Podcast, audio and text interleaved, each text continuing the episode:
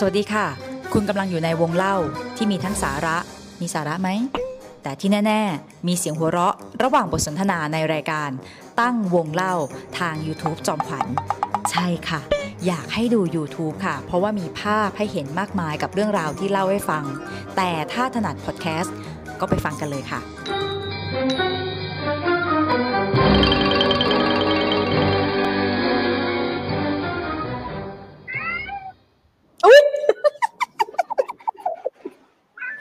เอฟเฟกต์สวัสดีค่ะจันตูสวัสดีค่ะอาจารย์ศิริพงษ์ดาวสุขสวัสดีค่ะ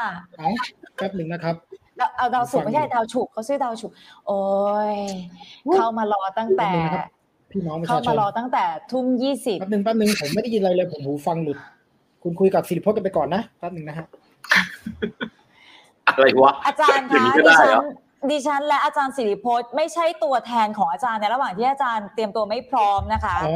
ไม่ใช่ไม่ใช่เมื่อกี้พร้อมแล้วอ่ะแต่ว่าพอดีมันหูฟังมันหลุดไปตะกี้เนี่ยกลับมาแล้วครับเรียบร้อยแล้วครับไม่เป็นไรค่ะแต่อย่างนี้ก่อนนะคะไม่ทราบว่าทรงผมทรงนี้เนี่ยก็คือยังไงคะปรึกษาภรรยาแล้วโอ้ยอันนี้มันคุณไม่รู้เหรอคนวัยรุ่นยุคแปดสิบน่ะยุคเก้าสิบน่ะฮะฟันเหล็กเด็กแนวอ่ะอ่าช่วงนั้นน่ะโบจอยอ่ะรู้จักเปล่าทันเปล่าโอ้โธ่ไอ้ที่พยายามเซ็ตมาตลอดครึ่งชั่วโมงเนี่ยเหรอใช่คุณโอ้โหพวกคุณนี่ไม่รู้จักวัยรุ่นยุคเก้าสิบจะบอกว่านะคะในไลฟ์แชทเนี่ยนะคะตอนที่เราตอนที่เราเปิดให้เป็นสาธารณะแล้วเนาะก่อนเข้ารายการนะคะดูในไลฟ์แชทก็คือวันนี้อาจารย์ตุลถูกคาดหวังค่อนข้างมากนะคะเพราะว่าคราวที่แล้วได้ทำนิวไฮเอาไว้ก็เป็นหนึ่งนิวไฮในการโค้ชของอาจารย์นะคะไม่ใช่งานวิชาการอะไรคราวที่แล้วเออคราวที่แล้วก็คือทำนิวไฮไว้ไหนคะคราวที่แล้วผมเป็นอะไรเหรอครับผมไม่รู้เรื่องเลยเหมือนฝันไปนี่ค่ะคราวที่แล้วในที่เราพูดถึงหน้ากันคราวที่แล้วใช่ไหมใช่ค่ะเราพูดถึงสัตว์ศักดิ์สิทธิ์นะคะแล้วก็หนึ่งในนั้นเราก็พูดถึงนาคด้วยนะคะในบริบทนาคงูประมาณนี้นะนาคงูนะคะก็คือตอนนั้นมีดร.นาคนะคะเพราะฉะนั้นวันนี้เนี่ยพอเราแยกออกมาเราจะพูดถึงพญานาคโดยเฉพาะเนาะอาจารย์พจน์เนาะก็คือเดี๋ยวอาจารย์พจน์กับจอมขวัญนะคะจะช่วยกันคุยรอเพราะต้องใหญ่กว่าเดิมใหญ่กว่าเดิมอย่าคาดหวังมากเลยครับพี่น้องประชาชนเอ้ยขอจอมขวัญครับขอเอ้ยไม่ใช่เออใบเตยครับขอเปลี่ยนชื่อนิดนึงครับไม่ไม่ไม่วันนี้ไม่เป็นจันตูนครับอย่างเงี้ยมันต้องเอ่อเขาต้องอะไรดีอ่ะมันสไตล์เด็กแนวตูนอ่ะฟันเหล็กเด็กแนวหรอต้นฟันเหล็กเด็กแนวอ่ะหวานอ่ะเหมือนแบบวันวันนี้หวานอ่ะอาจารย์พจน์ช่วยเพื่อนตั้งชื่อหน่อยค่ะเด็กแนวตูนอ่ะฮะนี่เหมือนชุดไอเนี้ยหืมในหนังโรมิโอแอนด์จูเลียตเวอร์ชันลีโอกับแคเดนน่ะแต่งตัวอย่างเงี้ยโอ้โหอาจารย์โพสใจดีไปแล้วใจดีเกินไปแล้วกูยังคิดไม่ได้เลยว่ากูเป็นถึงขนาดนั้นนะครับก็เสียตุนก็ได้ครับไม่อยากยังอยากเป็นเสียช่วงนั้นตอนตอนหนังเรื่องนั้นออกมาเขาแต่งตัวอย่างนี้กันจริงๆใบเตยบอกว่าใบเตยบอกว่าให้ขึ้นชื่อวันให้ขึ้นชื่อวันนี้ว่าเต้าตุนไม่ได้บอกมีคนอ่าใครพี่เอาพี่คนคอมเมนต์มาเหรอคะเต้าตุนเหรอรอทุกคนรับได้เหรอคะที่จะเรียกเขาว่าเต้าตุนน่ะทุกคนรับได้เหรอคะเรียกอะไรก็เรียกครับเรียกไปเถอะครับอยากเรียกอะไรกูก็เรียกเถอะครับโรมิโอตุนโอ้โหโอ้โหโรมิตุนอ่ะเห็นไหมคะพอเราพอเรากลับมาเป็นเหมือนเดิมเราก็เฉยๆกับการเข้าสู่เนื้อหารายการแล้วนะคะเราก็จะหยอกล้อหยอกเอิญกันต่อว่ากำลังจะบอกเลยวันหลังก็ไม่ต้องมีหัวข้อก็ได้อืมมาด้นกันในนี้เออแล้วทำไมวันนี้ทำไมรู้สึกกูฉ่ำๆวะหรือว่าไอ้เลนมันเปื้อนอะไรเปล่าอาจารย์อาจารย์ดื่มเครื่องดื่มเดียวกับอาจารย์ศิริพจน์หรือเปล่าคะไม่ใช่ครับน้ำเปล่าครับน้ำเปล่าเพียงแต่ว่าดูแบบพอแล้วนะเอาพอหอมปากหอมคอนะพ่อนะยังไงก็ยังมีอาชีพทำมาหากินด้วยงานวิชาการกันอยู่เนาะนี่กูต้องเตือนเขาทุกอาทิตย์เลยเหรอวะอ่าเมื่อสักครู่นี้นะคะดาวฉุกนะคะที่เปิดรายการมาส่วนนี้อะไรคะตะวันตะวันตะวันแขกตะวันนาตะวันนาอ่าวันนี้ค่ะที่เราบอกไว้ว่าเราจะแยกเรื่องของยังยังทำทำไมยังไม่เป็นไอ้เต้าตุนน่ะจ่ายบอสให้มันเป็นหลักสักคนเถอะว่ะ วันนี้ที่เราบอกว่าเราจะแยกเรื่องออกอ่ะกูไม่ได้จัดละวันนี้ละกันทุกคนหยุดหยุดก่อนนะฮะคืออย่างนี้ค่ะเราแยกเรื่องพญานาคออกมาเพราะจริงๆแล้วอ่ะเราคุยพญานาคหรือคุยเรื่องนาคไปในสัตว์ศักดิ์สิทธิ์ใช่ไหมคะก็จะพูดแตะอยู่หลายหลายสิ่งมีชีวิตอยู่หลายสายพันธุ์ทีเดียวแต่แยกออกมาเลยพญานาคยังมีอีกหลายมิติที่เราจะคุยกันโดยเฉพาะพญานาคในสังคมไทยในวันที่สังคมต้องการเครื่องยึดเหนี่ยวและในวันที่ความเชื่อความศรัทธาการบูชาคือทางออกของจิตใจปลอมมากคมมากมีความรู้ดูแบบว่าประเด็นชัดโอ้โหคมใช่ใช่อ่ะพ่อเริ่มสักทีนะพ่อนะอ่ะอาจารย์เราจะคุยเรื่องพญานาคเวลาเรียกเวลาเราพูดนะในเมืองไทยเราจะพูดพญานาคก่อนเวลาที่เราพูดถึงสิ่งมีชีวิตนะอ่าแต่ทีนี้โดยรากศัพท์หรือว่าที่มาที่ไปมันต้องไปเริ่มที่ไหนคะอาจารย์สิริพจน์ค่ะเพราะไปที่อาจารย์ตุลอาจารย์ตุลก็จะบอกว่าเริ่มจากสิริพจน์ก่อนเลยครับรู้และในระหว่างนี้ในระหว่างนี้ค่ะอาจารย์ก่อนเราจะเริ่มไลฟ์แชทค่ะทุกคนสามารถลองเดากันเข้ามาได้ว่าวันนี้เต้าตูนเฮ้ยเปลี่ยนเป็นเต้าตูนว่าเต้าตูนจะโคเป็นอะไร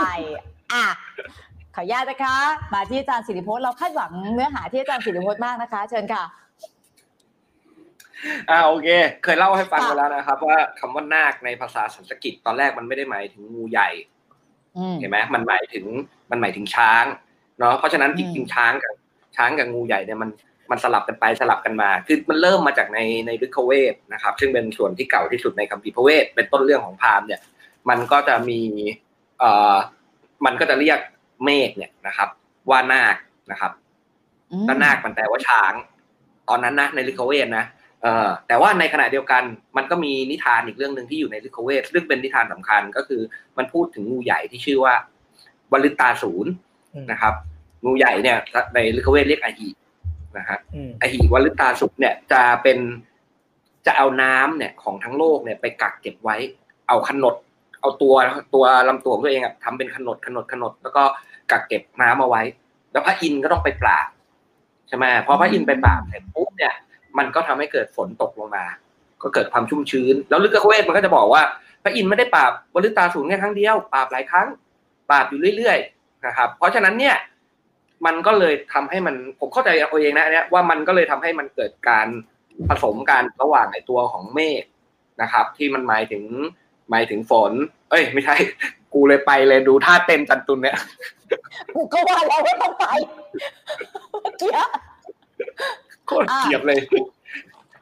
อ่ะมันก็เลยมันก็เลยน่าจะแบบว่าปนปนกันมันก็เลยน่าจะปนปนกันว่าว่าตัวของเอ่อหน้ากับช้างมันมันกลายเป็นสิ่งมีเอ่อจะเรียกว่าอะไรอ่ะหน้ากับช้างเอ่อหน้ากับช้างกับงูใหญ่เนี่ยมันก็เลยเป็นอันที่มันสลับไปสลับมากันได้นะครับเออแต่ทีนี้มันมีอีกคอนเซ็ปต์นึงที่ผมผมว่าเรายังไม่เคยคุยกันก็คือจริงๆแล้วเนี่ยคำว่านาคเนี่ยนะครับอ่ามันเป็นสันสกฤตมันเป็นภาษาในตระกูลอินโดยุโรเปียนเนอะนะครับอินโดยุโรเปียนเนี่ยมันเป็นล่มใหญ่ใช่ไหมมันเป็นล่มใหญ่เสร็จปุ๊บมันแตกออกมาเป็นสันสกฤตแล้วก็แตกออกมาเป็นละตินนะครับถ้าเบิดไปดูในถ้าเบิดไปดูในละตินเนี่ยมันไอ้คำว่านาคเนี่ยนะครับมันก็คือ noc noc ซึ่งมันเป็นรากศัพท์ของคำว่า neck neck ที่แปลว่าเปลือยเออแล้วมันก็เป็นรากศัพท์ของคำว่า snake ที่แปลว่างูเออเพราะฉะนั้นเนี่ยมันหลายครั้งเนี่ยที่ที่พอเวลาที่เราพูดถึงเรียกใครว่านาคอ่ะมันมันถูกแปลว่าเป็นคนเปลือยเปลือยในที่นี้คือไม่ได้แก้ผ้านะคือมีอะไรใส่แต่ว่าไม่ไม่เยอะเพราะเสื้อผ้ามันเป็นเรื่องของความมีวัฒนธรรมที่ซับซ้อนใช่ไหมแล้วมันก็จะชอบมีการดูถูกคนที่ใส่เสื้อผ้าแบบน้อยชิ้นเนี่ยในสมัยโบราณนะว่าแบบว่าเป็นแบบอาเทือนบาร์บาเรียนแล้วก็เรียกไอ้คนพวกเนี้ยว่านาคในตำนานพื้นเมืองเนี่ยเจอเต็มไปหมดเลยตัวอย่างเช่นในศรีลังกานะครับในมหาวงศ์ซึ่งเป็นพงศาวดารศรีลังกาก็ต้องบอกว่าก่อนหน้าที่พุทธศาสนาจะเข้ามาก่อนพุทธเข้ามานะคนที่อยู่ที่ลังกาเนี่ยที่บนเกาะลังกาเป็นยักษ์กับเป็นนาคเป็นพวกยักษ์กับเป็นพวกนาคเออเสร็จแล้วคนพวกนี้ก็หายไปเออคนพวกนี้ก็หายไปในที่สุดหรืออย่างในในสวิตเดนเชียเองเนี่ยมันก็มีตำนานนะครับว่าเอ่อพระทองเนี่ยโซซัสโซเซมาจากที่อื่นแล้วก็มาเจอกับนางนาคซึ่งเป็นหญิงสาวพื้นเมืองแล้วก็แต่งงานกัน แล้วก็ทำให้เกิดเป็นวัฒนธรรมยิ่งใหญ่เรามันเห็นอะเห็นหลายหลายพวกเลยหรืออย่างอย่างคนอยุธยานะครับคนในสมัยอยุธยาเนี่ยกลุ่มคนที่พูดภาษาตระกูลไทยเนี่ยเขาจะแบบค่อนข้างจะเห็นว่าพวกไทยใหญ่เป็นพวกป่าเถื่อนเขาก็เรียกไทยเขาก็เรียกไทยใหญ่ว่าพวกเงี้ยวเงี้ยวก็คืองูอ่ะเงี้ยวเขี้ยวขออ่ะเออเห็นป่ะมันก็จะแบบค่อนข้างเรียกไปอย่างนี้ทีนี้มันก็มีคนอีกกลุ่มหนึ่งที่ปัจจุบันมันก็ยังมีการเรียกชื่อชื่อนี้อยู่ก็คือพวกที่เขาเรียกรวมๆกันว่าพวกนาคานะครับพวกนาคามันจะอยู่ที่นาคาแลนด์นาคาแลนด์มันมันอยู่ในรัฐอะไรนะอาจารย์จำได้ไหมมันผมรู้แค่ว่ามันอยู่มันอยู่ติดพม่าเออมันเป็นอินเดียทางเหนือแถวนู่นมณีปุระอะไรแถวนั้นนะฮะใช่ใช่ใช่ใกล้ๆอัสสัมใกล้ๆอะไรของมันนั่นน่ะใช่อัสสัมมณีปุระอะไรแถวนู้นนะเออแล้วมันก็เรียกไอ้คนที่มันอยู่ในหุบเขาพวกเนี้ยเรียกรวมๆกันทั้งหมดเลยว่าเป็นพวกนาคาเนาะซึ่งถ้าเกิดเราไปอ่านดูเนี่ยเขาพวกนาคาเนี่ยมันจะมีอยู่ประมาณยี่สิบสามสิบกลุ่มนะครับซึ่งแต่ละแต่ละกลุ่มเนี่ยมันก็จะพูดภาษาเนี่ยแบบว่าแอคเซนต์ไม่เหมือนกันสำเนียงไม่เหมือนกันบางทีบางทีมันคนละไอ้นี่กันเลยอ่ะมันเหมือนมันพูดกันไม่รู้เรื่องเลยอ่ะมันบางบางกลุ่มมันต้องพูดผ่านกันด้วยภาษาที่เป็นภาษากลางอย่างเช่นบางทีใช้ภาษาอังกฤษเลยนะในปัจจุบันเออเพราะฉะนั้นเนี่ยไอ้กลุ่มพวกนี้มันก็จะแต่ว่ามันมันเป็นกลุ่มที่ถูกเรียกรวมๆว่านาคาแล้วเขาก็พยายามจะเหมานะครับมันพยายามจะเหมารวมด้วยความเป็นชาตินิยมเนาะว่าคำว่าไอ้นาคาเนี่ยมันมาจากคำภาษาพม่าภาษาตระกูลพม่าที่แปลว่าคนที่เจาะหูไอ้คนที่ใส่ต้มหูขอโทษหรือคนที่แบบว่าเจาะจมูกแต่ว่าจริงๆแล้วไม่ใช่หรอกเพราะว่าไปดูดิพวกมึงแต่ละกลุ่มเนี่ยมันมันโดนมันไม่ใช่คนพวกเดียวกันอะมันแค่โดนมันแค่อพยพมันแค่อะไรเข้ามาตั้งรกรากนะครับเข้ามาตั้งรกรากตั้งถิ่นฐานในช่วงเวลาที่มันแตกต่างกันไปในแต่ในแต่ละสมัยเออแล้วมันก็อยู่รวมๆกันแล้วมันก็มีแบบว่าเผ่าที่มันไม่ถูกขี้หน้ากันมีอะไรอย่างนี้ด้วยนะครับเออจริงๆผมมีรูปให้ดูด้วยนะไอ้เผ่านาคาเนี่ยให้ดูรูปนิดนึงอ่าเนี่ยเขาก็โดนเรียกว่าเป็นพวกนาคาหมดเลยแล้วเห็นไหมครับว่าคนพวกเนี้ยเขาเป็นเฮดฮันเตอร์อ่ะคือถ้าเผื่อเวลาที่อย่างอันนี้มันชื่อเผ่าคอนแยกมั้งคอนแยกหรือคอนยักไม่รู้ผมอ่านไม่ออกนะครับ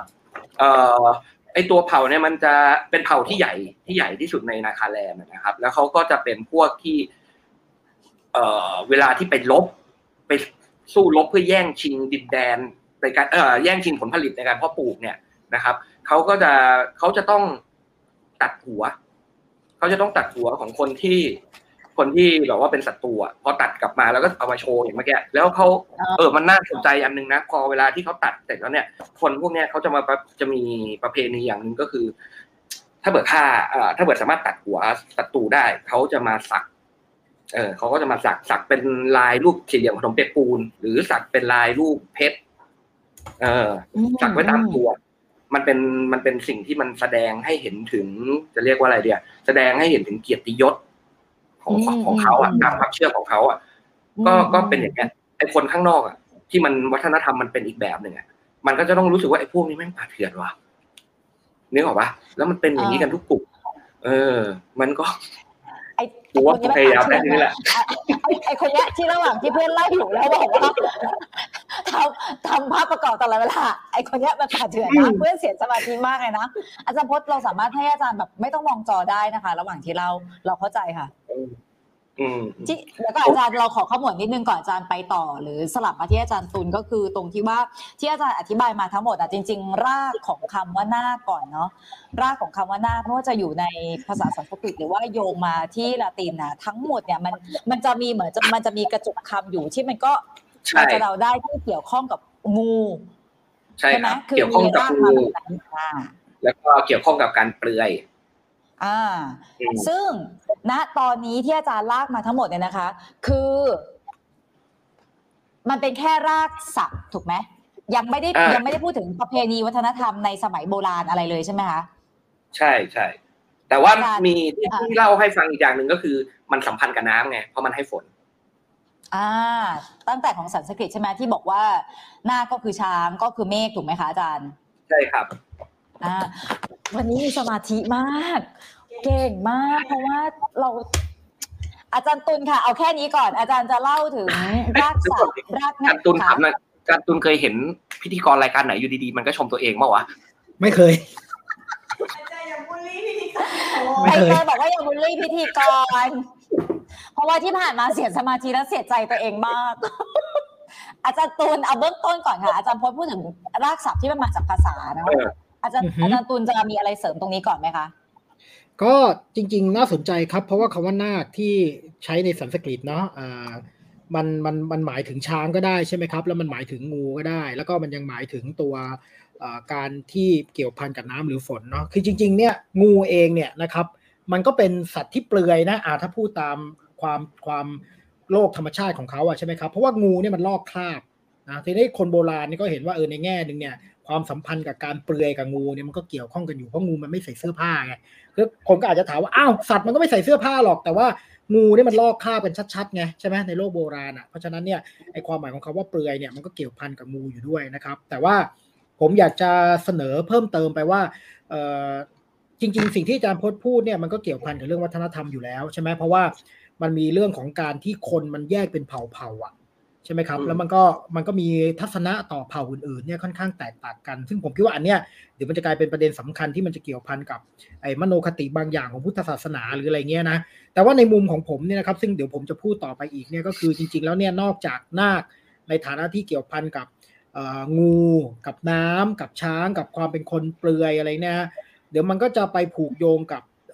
ความคิดพื้นเมืองของคนอีกกลุ่มหนึ่งก็คือคนที่อยู่ในกลุ่มทิเบตนะครับซึ่งจริงๆเขารับอันนี้มาจากอินเดียแต่ว่าเขาไปพัฒนาแนวคิดเรื่องนาคนะครับมาเป็น cult หรือเป็นตัวความเชื่อระบบความเชื่ออย่างหนึ่งของเขาเองด้วยซึ่งผมว่าอันนี้มันจะแตกต่างจากนาคที่เราพูดถึงเฉพาะไอ้ที่มันเป็นงูอ่ะมันจะมีทัศนะเกี่ยวกับนาคขยายออกไปอีกแบบหนึ่งด้วยซึ่งผมคิดว่าน่าสนใจเพราะว่ามันเป็นมุมมองของคนในโลกโบราณที่สนใจประเด็นเรื่องสิ่งแวดล้อมนะครับค่อนข้างมากเนี่ยมันมีคนยุไงเนี่ยคนเนี่ยชื่อเน็ตเนี่ยเขาบอกว่าให้ไปเอาแมวมาเนี่ยเห็นไหมเห็นไหมโอ้ยแต่มันน่ารักเนาะและแล้วเต้าตุ่นก็เสียสมาธิจริงๆไม่แต่เขาอ้อนน่ะเนาะโอ้ยโอ้ยหลับตาด้วยแต่ว่าใดๆก็แล้วแต่ไม่ว่าใครจะทำให้ใครเสียสมาธิไม่มีใครดึงกลับมาได้ว่าเมื่อกี้พูดถึงไหนนะคะอาจารย์ไม่รู้ตะวันมีอะไรจะเสริมไหมคะตะวันมีอะไรจะเสริมไหมลูกใบเตยถามก็คืออย่างนี้ค่ะพักเพื่อนปิดเมื่อกี้เต้นท่าอะไรใช่ไหมในระหว่างนี้อ่ะกูแล้วแหละก็คือว่าอาจารย์ที่เราคุยกันมาอ่าที่อาจารย์ตูนบอกว่าจริงๆเดี๋ยวเดี๋ยวเราจะคุยแน่ๆนะคะที่เกี่ยวข้องเชื่อมโยงกับพุทธศาสนานะเพราะว่ามันจะนาคที่แบบเป็นคนที่เตรียมจะบวชใช่ไหมคะนาคปกอ่าพระพุทธเจ้านะที่มีปางนะคะแล้วก็อื่นๆอีกแต่ทีเนี้ยที่อาจารย์ตูนอธิบายมาเมื่อสักครู่นี้คือจริงๆแล้วนาคหรือไม่ว่าจะเป็นรากศัพท์ไหนนะนาคก็จะอยู่ในทุกๆวัฒนธรรมโบราณใช่ไหมมันมีที่ทางแต่ไหนจริงๆเอ่อยุโรปก็คงมีด้วยแหละแต่เดี๋ยวอาจารย์พจน์ก็คงพูดนะครับแต่ว่าในส่วนเอเชียเนี่ยเราเห็นว่ามันมันก็ค่อนข้างแผ่ขยายไปค่อนข้างเยอะคืออยากจะพูดอย่างนี้นะทำไมคนโบราณถึงมองงูว่าเป็นสัตว์ที่มีความสำคัญเนาะเพราะว่างูเนี่ยมันเป็นสัตว์ลึกลับอะครับมันอยู่ใต้ดินอะคิดดูดิไม่รู้มันมาจากไหนอยู่มันก็โผล่มาจากใต้ดินใช่ไหมแล้วมันออกมาปุ๊บเนี่ยมันก็มันก็มากัดเราอะสมมติอะแล้วเราก็ตายห่าคือมันเป็นสัตว์ที่ดูลึกลับน่ากลัวมากมันต้องมีพลังอำนาจวิเศษบางอย่างใช่ไหมครับเพราะสัตว์อื่นเนี่ยมันไม่ขย่ำเราทีเดียวแล้วเราตายอะใช่ไหมไอ้นี่อยู่ๆแม่งกัดกูจึ๊กเดียวแล้วกูก็ตายแล้วใช่ไหมแล้วแถมแม่งก็ไม่รู้อยู่ตรงไหนสองเนี่ยนอกจากมันจะเป็นสัตว์ที่ลึกลับนะครับคือในมิโทโลจีของอินเดียเนี่ยหรือในเทวตำนานอินเดียเขาถึงบอกว่าโลกของนาคมันอยู่ข้างใต้มันอยู่ใต้ดินฮะโลกของนาคมันคือบาดาลโลกหรือว่านาคโลกมันไม่ได้อยู่บนผิวดินแบบแบบสิ่งมีชีวิตอื่นนะมันอยู่ข้างใต้อันนี้มันชัดเจนเลยว่ามันรับมาจากความคิดแบบโลกธรรมชาติที่มีโลกข้างใต้ดินที่ลึกลับเพราะงูมันอยู่ใต้ดินใช่ไหมครับแล้วก็ผมคิดว่าอีกอย่างนึงนะประเด็นนี้ก็น่าสนใจก็คือมีนักวิชาการบางท่านเขาก็เห็นว่าเพราะนาคเพราะงูอ่ะงูตัวเป็นๆเนี่ยมันเหมือนอวัยวะเพศชายไงคือมันเป็นซิมโบลิกศักดิ์สิทธิ์น่ะงูอ่ะเพราะว่าหน้าตารูปร่างมันเนี่ยเหมือนกันกับอวัยวะเพศชายซึ่งไอ้เรื่องว่าทำไมอวัยวะเพศชายอวัยวะเพศถึงสำคัญเนี่ยเราเคยคุยกันไปแล้วใช่ไหมครับในเรื่องลึงกีตอนนั้นอ่ะผมคิดว่าเออถ้าใครสนใจก็ย้อนกลับไปดูได้เพิ่มยอดวิวกันไปดูไปซ้ำๆๆนะครับแล้วก็ก็จะได้มีความเข้าใจเพิ่มมากขึ้นรอบนั้นเราพูดลึงกีอย่างเดียวว่าต้องนั้นเราไม่ได้ลึงลึงนิดๆกับกีด้วยอ่าลึงนิดๆครับแต่เราจะเน้นกีเราเน้นกีครับใช่ไหมเตยอ่า อ่าใช่เราจะเน้นเน้นเรื่องกีทีนี้เนี่ยอันนี้ผมก็เลยคิดว่ามันทำให้งูเนี่ยมันค่อนข้างสำคัญแต่อย่างที่บอกไปแล้วนะครับว่าความคิดเรื่องนาคเนี่ยมันไม่ได้ผูกพันกับเรื่องงูอย่างเดียวมันถูกพัฒนานะครับมาเกี่ยวพันกับความคิดเรื่องโลกธรรมชาติอื่นๆเพราะว่ามนุษย์เนี่ยมองจักรวาลเนี่ยนะครับแบบใกล้ชิดอ่ะบางทีเราเห็นแม่น้ำใหญ่ๆอย่างแม่น้ำโขงแม่น้ำต่างๆเนี่ยนะครับมันมีลักษณะที่คดเคี้ยวเนี่ยแล้วมันชวนให้เรานึกถึงงูเนี่ยฮะดูอย่างแม่น้ำโขงเนี่ยใช่ไหมมันคดเคี้ยวไปมาเนี่ยมันทำให้เรานึกถึงเอ๊ะสภาพโลกที่มันมีลำน้ำที่มันเหมือนทางเลื้อยของงูที่คดเคี้ยวอย่างเงี้ยนะครับซึ่งอันนี้เนี่ยผมคิดว่ามันไม่ได้มีแต่คนในเอเชียที่คิดหรอกนะครับอย่างคนในทิเบตเอ้ยคนในเอเชียตะวันออกเฉียงใต้ที่คิดหรอกคนในทิเบตหรือคนในที่อื่นเนี่ยเขาก็เห็นโลกธรรมชาติแบบนี้เพราะฉะนั้นเนี่ยจากเนี้ยนาคที่ในฐานะงูเนี่ยมันก็จะพัฒนาพัฒนาไปสู่การเป็นวิญญาณแห่งน้ำนะครับมันก็จะอยู่กับน้ำนะหลายที่เนี่ยที่มีการบูชานาคเนี่ยเราเห็นได้ชัดเลยว่าเขาจะไว้ในที่ที่เดียวกันกับที่มีน้ำอยู่นะครับเช่นตัวอย่างในรัฐกาลนาตกะเนี่ยบางทีก็จะมีบางรูปนะครับมาเออแป๊บนึงค่ะแป๊บนึงค่ะโถ่เอ้ยอ้าวเมื่อกี้สัญเราก็สมองสมองว่าเมื่อกี้ที่ส่งสัญญาณให้ใบเตยไปทำภารกิจบางอย่างแล้วอาจารย์ก็มาส่งสัญญาณให้ใบเตยขึ้นภาพอุตส่าห์คุยกันหลังไปว่าอ่าเพื่อให้มันสมูทแล้วก็อ้าวแล้วก็อะไรๆย้อนย้อนย้อนกลับไปใหม่ย้อนกลับไปใหม่คือพอเราพูดถึงตัวอ่าพอเราพูดถึงตัวธรรมชาตินะครับในฐานะที่นาคเนี่ยได้กลายจากพัฒนาแนวคิดเรื่องงูในโลกธรรมชาติจริงๆไปสู่ตัววิญญาณของน้ำหรือว่าสปิริตที่มันอยู่กับน้ำเนี่ยนะครับเราก็จะเห็นว่าในหลายที่เนี่ยเขาก็จะจัดวางนะครับรูปเคารพของนาคหรือว่าสารของนาคเนี่ยให้อยู่ในที่เดียวกับน้ำเอ้าอ่าเนี่ยนะครับคือตกลงกันว่าจะพูดว่าเอ้าแล้วก็รูปมานะครับก็คือเนี่ยฮะอันนี้ก็จะเป็นรูปลักษณ์ของการบูชานาคนะครับซึ่งอันนี้เป็นรูปน่าจะอยู่ในรัฐกาลนาตกะจะเห็นว่าเขาวางหินที่เป็นศิลารูปนาคเนี่ยไว้กับแหล่งน้ำซึ่งสะท้อนให้เห็นว่าความคิดเรื่องนาคเนี่ยมันไม่ได้เป็นแค่งูจริงๆละแต่มันเป็นเรื่องของสปิริตของธรรมชาตินะครับซึ่งจะสัมพันธ์กับน้ำเขาเห็นน้ำเป็นเป็นเหมือนงูไงใช่ไหมลำน้ำที่มันคดไปมาแล้วเวลาที่มันเกิดคลื่นแล้วมันกระทบกับแสงนะครับมันก็จะยิบยับยิบยับเหมือนเกล็ดของงูอันนี้มันก็เลยเป็นจุดเริ่มต้นที่นาคมันค่อยๆเปลี่ยนจากแค่งูจริงๆอ่ะมาสู่การเป็นเรื่องของสปิริตของโลกธรรมชาติซึ่งอันนี้เดี๋ยวจะไปสัมพันธ์กับในของทิเบตครับผมอืมอาจารย์ก่อนไปก่อนไปสาระวันหลังรอบหน้าอาจารย์เอาเอาพ็อปเป็นสเลตเป็นสเลตไว้ตีหนึ่งอันเออเนี่ยเรามาเรามาถึงจุดนี้ละเรามาจุดจุดที่เราต้องแบบว่ามีคัดหนึ่งคัดเทคหนึ่งเทคสองแล้วอ่ะดูดิอ่าใช่ต้องนี่คือทุกคนคะก็คือตอนที่ตกลงกันว่าจะให้จะให้สัญญาณคุณใบเตยใช่ไหมคะยังไงดีนะก็จะวิวิน่ะอ่าเออเออเออด้วยถูกไหมแล้วก็อีกอย่างหนึ่งคืออะไรนะถอดแว่นมาสิถอดแว่นแล้วก็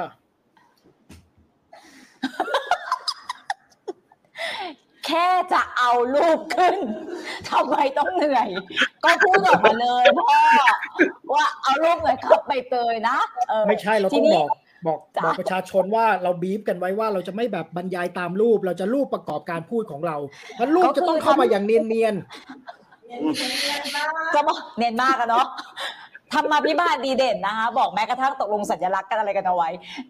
อาจารย์ค่ะขอกลับมานะคะเราขอทำหน้าที่นะคะที่อาจารย์ที่อาจารย์ตุลพูดมามันเป็นมิติของธรรมชาติแต่ว่าจริงๆมันก็มันมันก็โยงทั้งหมดเนาะแหล่งน้ำแม่น้ำอย่างนี้ใช่ไหมคะแต่ทีนี้ถ้าสมมติเดี๋ยวอาจารย์มีอะไรจะเพิ่มตรงนี้ก่อนไหมไม่งั้นเราจะไปที่อาจารย์พลแล้วนะไม่ก็คือเราอยากจะบอกว่าจริงๆแล้วเนี่ยไอ้ไอ้มิทโธโลจีของแขกนะครับหรือว่าของที่ไหนในโลกส่วนมากในเวลาพูดถึงเทพที่เป็นมนุษย์ต่างๆเนี่ยส่วนมากมันเป็นสปิริตของธรรมชาติอะมันไม่ได้เป็นแบบว่าเออตัวตนอะไรขึ้นมาหลุดออกมาเลยไม่ใช่ครับเวลานาคเนี่ยใช่ไหมมันก็เป็นสปิริตของน้ำเมื่อกี้อาจารย์พจน์ให้ข้อมูลว่าในฤกขเวทมันก็เกี่ยวกับน้ำมาตั้งแต่แรกแล้วก็ในคนพื้นเมืองเองด้วยอ่ะไม่ใช่แค่จากคัมภีร์ฤกขเวทนะครับก็จะเห็นว่าอย่างกรณีคนทิเบตหรือคนที่อื่นเนี่ยคนพื้นเมืองอื่นๆในแถบฮิมาลัยเนี่ยก็มองเห็นนาคเกี่ยวพันกับเรื่องของแม่น้ำแต่เดี๋ยวเขาไปยิ่งกว่านั้นอีกนะไม่ได้มีแค่น้ำแล้วนะครับนาคอ่ะมันจะเกี่ยวพันกับโลกธรรมชาติอย่างอื่นด้วยแต่ว่าทั้งหมดทั้งมวลเนี่ยที่ผมอยากจะสรุปในในพาร์ทแรกตอนที่ยังไม่ได้เป็นผู้เชี่ยวชาญคนอื่นเนี่ยนะครับก็คือนาคเนี่ยนะครับมันเริ่มต้นความคิดเรื่องนาคการบูชานาคเนี่ยมันเริ่มต้นจากการเคารพธรรมชาติมองว่าธรรมชาติมันมีสปิริตแต่สปิริตอันนั้นเนี่ยมันจะมีรูปลักษณะต่างกันถ้ามันเกี่ยวพันกับสายน้ำที่คดโค้งมันก็เลยดูเหมือนงูดูเหมือนนาคใช่ไหมครับแต่ถ้าเกิดว่าคุณเกี่ยวกับดินเกี่ยวอะไรมันก็จะเป็นแคระ มันก็จะเป็นยักษ์แคระเป็นอะไรอย่างเงี้ยนะซึ่งอันนั้นก็ในวัฒนธรรมอื่นๆก็จะคิดเรื่องนี้ต่างกันรูปลักษณ์ต่างกันออกไปเพิ่มขอเสริมนิดนึงไม่ใช่ไม่ใช่แค่ในอินเดียเลยอาจารย์เมื่อกี้อาจารย์เอารูปแม่น้ำโขงมาผมเลยจำได้เอ้ยผมเลยนึกขึ้นได้ว่าแม่น้ำโขงเนี่ยมันก็เรื่องนี้เรื่องที่อาจารย์พูดเลยเรื่องเป็นเป็นสปิริตของน้ำอะเรื่องนาคเพราะว่าแม่น้ำโขงเนี่ยตำนานของแต่ละแต่ละพื้นที่ที่มันแม่น้ำโขงไหลผ่านเป็นนาคหมดเลยอย่างเช่นในเวียดนามตอนใต้เนี่ยเขาก็จะบอกว่าเป็นนาคเก้าตัวที่คอยปกปักรักษาใช่ไหมครับแล้วก็ในพะลอมันถึงเรียกไอ้นี่ในพะลอมันถึงเรียกแม่น้ำโขงว่าแม่น้ำกาหลงมาจากเก้าหลวงหลวงก็แปลว่านาใช่ไหมเออหรือไอ้นี่ไงหรือตำนานทางแถบหลวงพระบางกับเวียงจันทร์เนี่ยมันมันคือศรีสัตนาคคณะหุดก็คือนาคเจ็ดตัวคอยปกปักรักษาแม่น้ำโขงเออเห็นรูปไอ้อาจารย์เมื่อกี้รูปแม่น้ำกับรูปไอ้งูที่กานาตากาเนี่ยโอ้อันเดียวกันเป๊ะ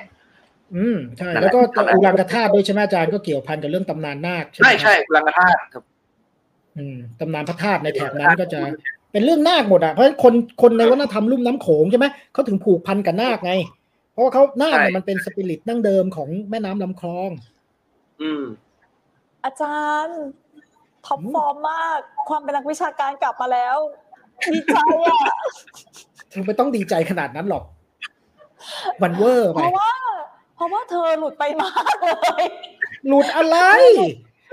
โอ้ตายตายตายอ่ะหยุดหยุดหยุดหยุดเอาเอาเอาเท่าเมื่อกี้ดีค่ะอาจารย์ทีนี้ที่อาจารย์พูดมาอาจารย์โพสที่อาจารย์โพสบอกมาก็คือเท่ากับว่าจริงๆมันพัวพันกันหมดไม่ว่าจะเป็นรากคำศัพท์ใช่ไหมคะหรือว่าหลักฐานที่มันมีอยู่ในวัฒนธรรมของสังคมในแต่ละที่ใช่ไหมใช่ครับข้างหลังมันมากไหมคะข้างหลังมันมากไหมคะอาจารย์ขยับกล้องอาจารย์ขยับกล้องค่ะค่ะอีกค่ะอีกค่ะขอบคุณค่ะอาจารย์แล้วพูดต่อได้เลยนะคะก็คือว่าก็คือว่าก็คือว่าอ่ะจันตุลหยุดค่ะก็คือไปเตยอาจารย์สิริพจน์ออกไปได้ค่ะใช่ขอเป็นตะวันอย่างเดียวเลยไม่ต้องมีกูก็ได้แม่งทำจริงด้วยก็คือไปเตยไม่ทำจริงใบเตยก็เป็นคนเลวคนหนึ่งเหมือนกันค่ะอาจารย์ อาจารย์โพสต์ระหว่างนี้ขอกลับมานะคะแต่ว่าอาจารย์ให้อยู่อย่างนี้นะคะอาจารย์ไม่ต้องมาค่ะก็คือว่าที่ที่อาจารย์คุยมาเมื่อกี้ถ้าสมมติเราเราจะโยงกลับไปอาจารย์เราลองกรุ๊ปปิ้งนะเราลองจัดกลุ่มที่มีลักษณะใกล้เคียงกันนะคะงูนาคพญานาคเอ่อมังกรมังกรนี่มันมีทั้งมังกรจีนที่เราคุ้นใช่ไหมคะกับมังกรแบบอย่างใน Game of Thrones อาจารย์ก็ฝรั่งเออมันมันถือว่ามีความเกี่ยวโยงเกี่ยวพันกันไหมคะมันปนปนกันอย่างที่อย่างที่คราวที่แล้วเราพูดเรื่องสัตว์ประหลาดใช่ไหมไอ้พวกสัตว์ในมิโทโลจีต่างๆก็เล่าให้ฟังไปทีนึงแล้วว่าคนในสมัยโบราณมันก็งงมันถึงมีเพลงเพลงเอรานะครับอันนี้คือตะวันมันบรรยายอยู่ใช่ไหมคืออาจารย์ตะวันกำลังบรรยายใช่ไหมอย่าท้ากำลังเนื้อหากำลังมาดูดิแม่ไอ้แม่อาจารย์เขาอาจารย์ก็ไม่มองกล้องเลยอาจารย์ตะวันงอนเลยไม่เล่าแล้วเอองูนาคพญานาคมังกรอ่าอ่าใช่คือเขาก็อย่างนี้แหละคนสมัยนู้นโอ้ยขาวด้วยบรรยายให้มันสนุกสนุกหน่อยพ่อไปแล้วขอขอขอขออนุญาตกับเข้าเฟรมนะมันไปแล้วอ่ะได้อนุญาตค่ะอาจารย์ได้ได้บอกได้บอกได้ได้โสอุตส่าห์เรียนมาเนาะอ่ะคือตอนนี้นั่งนั่งเทศดูดูใหม่ดูใหม่ดูใหม่เออขอเชิญบรรยายครับอาจารย์พจน์อาจารย์พจน์บรรยายต่อค่ะโอเคก็ในเอาจะเอากันอย่างนี้จริงๆใช่ป่าวเนี่ย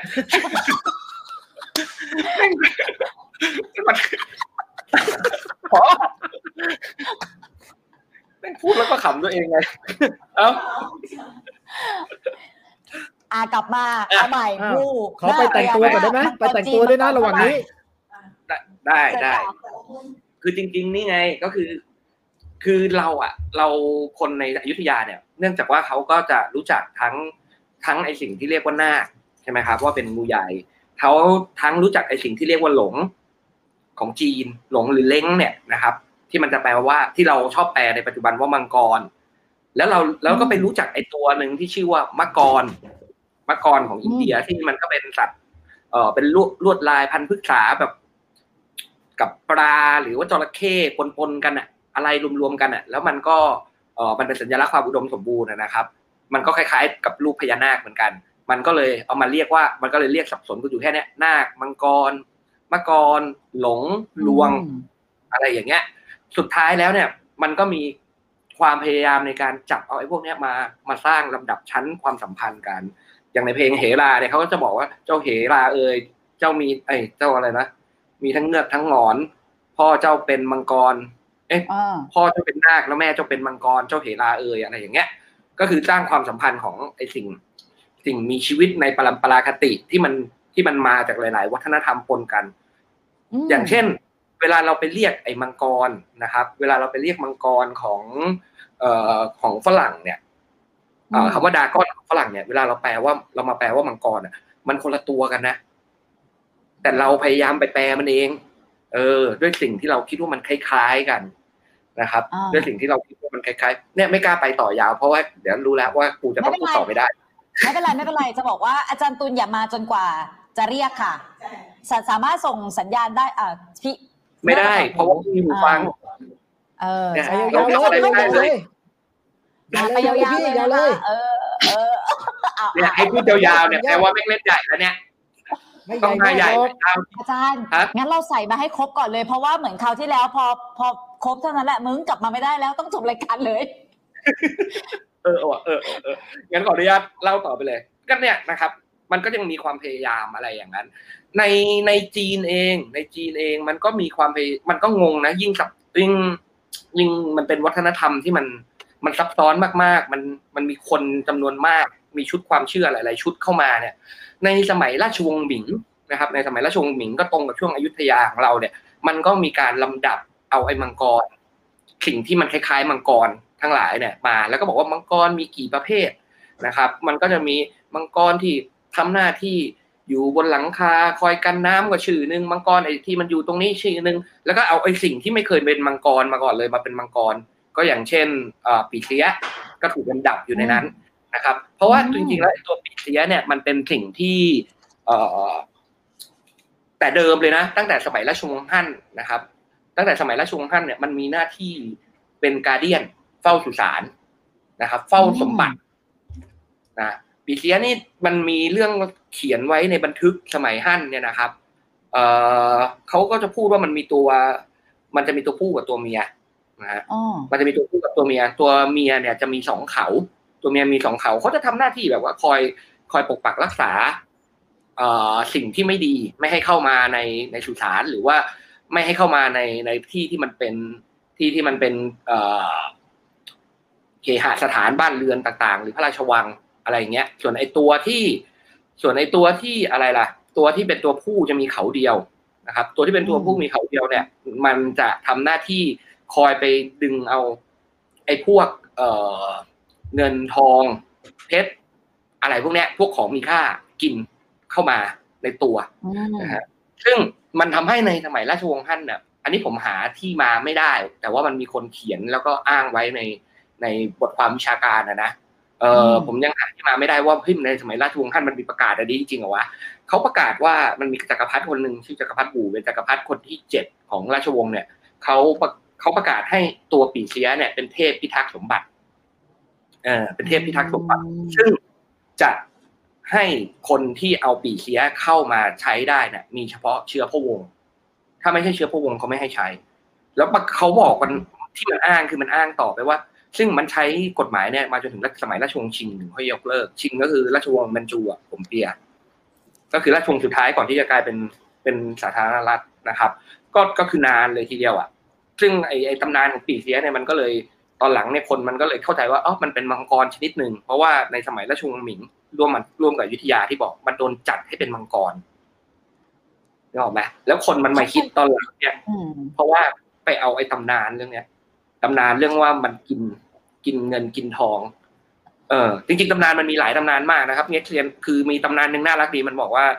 ไอ้ปีเสียมันขี้ไม่เป็นที่ไม่เป็นทางอ่ะบนแล้วมันไปอึบนสวรรค์พอมันอึบนสวรรค์เสร็จปุ๊บแล้วแบบเงี้ยเรียนฮ่องเต้เห็นก็แบบว่าก็โอ้ก็ทำเลอะเทอะใช่ไหมมันก็เลยเงี้ยเรียนฮ่องเต้ก็เลยตีตูดปีเสีย จนทำให้ปีเสียไม่มีก้นไม่สามารถที่จะอืดออกมาได้อีกแล้วเออเพราะฉะนั้นเนี่ยหลังจากนั้นเออนั่นแหละเราชอบตำนานอันนี้น่ารักค่ะอาจารย์ใช่แล้วมันก็เนี่ยได้ไหมอาจารย์ที่ที่อาจารย์อธิบายเนี่ยคือเอาปี่เสียก่อนนะจริงๆอะปี่เสียถ้าสมมติจะเอาแบบดั้งเดิมเลยอะคือเขาเขาเนี่ยอย่างที่บอกที่อาจารย์อธิบายมามีทั้งตัวผู้ตัวเมียใช่ไหมคะหน้าที่คนละแบบกันแต่แน่นอนจะมีช่วงหนึ่งที่ตำนานเล่าให้เขาอะเหมือนกับมีที่มาว่าเขาก็คือมังกรแบบหนึ่งเหมือนกันใช่ไหมมันสรุปถูกใช่ปะใช่ใช่ถูกทีเนี้ยที่อาจารย์พูดมาเมื่อสักครู่นี้นะคะที่เรารวมกันมาทั้งหมดนะอาจารย์มังกรมะกรจำได้เหมือนเดจาวูเหมือนเคยมาไล่กันแบบนี้รอบนึงแล้วเนาะพญานาคนาคงูงูใหญ่แม้กระทั่งเหลาที่บอกว่ามาจากพ่อกับแม่คือนาคกับมังกรใช่ไหมคะอาจารย์อ่าอ่าใช่ครับในอยุธยาอย่างน้อยที่สุดก็ในในเพลงเหลาว่างั้นซึ่งทั้งหมดเนี้ยทั้งหมดเนี้ยเวลาจะเลือกพูดอะจับไม่ถูกแล้วบอกเราควรจะเลือกพูดไหนให้มันมันตรงที่สุดเข้าเป้าที่สุดกับวัฒนธรรมที่สุดท้ายแล้วมาถึงการเคารพศรัทธานับถือในในในประเทศในสังคมไทยในปัจจุบันค่ะก็ทุกตัวมันก็เปลี่ยนแปลงไปตามตามเวลาและสถานที่ครับเพราะว่ามันพอสังคมมันซับซ้อนแต่ละสังคมมันก็มีนิทานเรื่องตัวนั้นตัวนี้มาแล้วเราอะความพยายามในการแปลมันให้เป็นสิ่งที่เราเข้าใจอะมันเลยทำให้มันเกิดลูกผสมออกมาเต็มไปหมดเลยคืออีเฮล่าเนี่ยก็เป็นสัตว์ชนิดหนึ่งที่ในอินเดียก็ไม่มีด้วยซ้ำอย่างเงี้ยก็เป็นเป็นเป็นอีกตัวหนึ่งไปเลยอะไรอย่างเงี้ยหรือแม้แต่อันนี้ตัวอย่างง่ายๆเลยขอลูกถัดไปครับต้องต้องดีดด้วยไหมโอ้โหดีดอย่างดังเออเออเออเนี่ยเนี่ยอาจารย์ขอกลับมาพี่กำลังจะถามวันนี้ว่าแล้วมังกรฝรั่งเนี่ยอย่างเงี้ยอย่างเงี้ยคือยังไงคะไอตัวเนี้ยคือตอนดูเกมออฟโทรนเนี่ยผมหงุดหงิดนิดนึงเพราะว่าในหนังมันใช้คำว่าดราก้อนชัดเจนใช่ไหมครับแต่จริงๆตัวเนี้ยมันคือไวเวิร์ลเออไวเวิร์ลคืออะไรไวเวิร์ลคือมังกรที่ฝรั่งมันใช้คำว่าเป็นเอ่ออันนี้คือในเอกสารโบราณนะครับมันใช้ดราก้อนเน็ตเออคือมังกรที่ตัวเล็กกว่าปกติตัวเล็กกว่าตัวเล็กกว่าดราก้อนน่ะแล้วก็มันจะมีสองขาเอ่อในเอกสารเก่าเก่าที่ว่านี้ก็คือประมาณคริสตศตวรรษที่สิบหกก็พอคศหนึ่งพันห้าร้อยกว่ากว่าเงี้ยมันก็จะพูดถึงไวเวิร์ลว่าบางบางอันนะที่มันจะบอกว่าไวเวิร์ลเนี่ยมันจะต่างกับดราก้อนตรงที่ไวเวิร์ลเนี่ยมันจะเอ่อมันจะอะไรดีมันจะไม่มีลมหายใจที่เป็นไฟพูดง่ายๆพ่นไฟไม่ได้เออแต่ถ้าเกิดเป็นดราก้อนเนี่ยดราก้อนจะมีสี่ขาถ้าเป็นไวเวิร์ลไวเวิร์ลเนี่ยหางมันจะเรียวยาวแล้วก็ตรงปลายหางมันเนี่ยใช้ตีตีแล้วแบบว่าเหมือนเป็นแส้เออก็คือมันมันก็คือหลายๆหลายๆตัวจริงๆมันมีมีไอสัตว์ประหลาดอย่างอื่นอีกอย่างเช่นเอ่อเคยได้ยินคำว่า drake ไหมครับ d r a k e drake เอ่ออันนี้ก็ถ้าจำไม่ผิดใช้ในไบเบิลเออก็ก็หมายถึงมังกรเอ่อหมายถึงมังกรที่มีขนาดหมายถึงดราก้อนน่ะที่มีขนาดเป็นดราก้อนเน็ตเป็นดราก้อนตัวเล็กๆเล็กลงมาอีกหน่อยนึงอะไรอย่างเงี้ยเออซึ่งอุ๊ยอันนี้อันนี้พูดให้จอมขวัญเลยเห็นชอบวันพีซจำไอตัว drake ได้ปะเออเออนั่นน่ะไอคนเขียนมันตั้งใจมันตั้งใจใช้ชื่อเดรกเพราะว่ามันหมายถึงไอมันหมายถึงมังกรเขาว่าเดรกอ่ะแล้วมันก็กินผลที่เป็นไดโนเสาร์ใช่ไหมมีมีมีมีฟิกเกอร์ใช่ไหมจะโชว์ฟิกเกอร์ใช่ไหมมีฟิกเกอร์เปล่ามีเปล่าคุยกันเพลินเลยนะคุยกันเลยนะคิดว่าสิ่งที่เป็นองค์ประกอบอยู่ที่ริมฝีปากน่าจะเปื่อยถูกไหมคะจันตูนใช่ลืมไปเลยเนาะเปิดแล้วขอให้ขอให้อยู่อย่างนั้นสแตนบายไว้จนกว่าเราจะเรียกอีกครั้งนะคะอาจารย์งั้นกูถอดกันแล้วเหรอล้อเล่นล้อเล่นเอาเดี๋ยวก่อนอาจารย์โพสเราโน้ตไว้เราโน้ตไว้ว่าดราก้อนฝรั่งนะและที่อาจารย์บอกว่ามันมีตั้งหลายชนิดนะเดี๋ยวเรากลับมาอันนี้นะของอาจารย์โพสนะอ่ะเราให้โอกาสเพื่อนเปิดตัวหน่อยนะคะคาดว่าริมฝีปากน่าจะเปื่อยแล้วพอมพอมพอมพอมต้องถอยนะต้องถอยนะคราวที่แล้วก็คือด็อกเตอร์นาคใช่ไหมคะคุณใบเตยใช่เรื่องนาคด้วยคราวนี้เกี่ยวเชี่ยวชาญเรื่องนาคมากใครจะไม่รู้ว่าอาจารย์จะไปได้ถึงขนาดไหนอ่ะในระหว่างนี้เรื่องนาคมากแม่นาคแม่นาคป่ะแม่นาคพระโขนงเนี่ยหรอ ธนาคารส่วนส่วนใหญ่แล้วคอมเมนต์ว่ายังไงคะอะไรอ่ะพญานาคดรพญานาคหนักกว่านั้นก็คือในขั้นกว่าหนักกว่านั้นครุฑครุฑนี่น่าสนใจนะดรแม่นาคดรคิดว่าเปื่อยจริงอ่ะริมฝีปากไม่รออะไรทั้งนั้นเชิญค่ะแล้วลุงเนาะเอ้าเอ้าหาไม่มาแล้วลุงสัญญาไม่มาไม่เป็นไรรอได้เ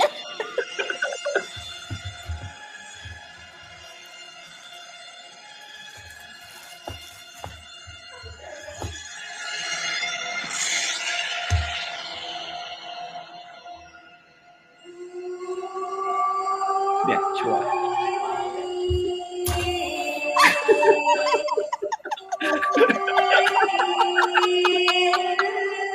ลูกจ๋าลูกจ๋า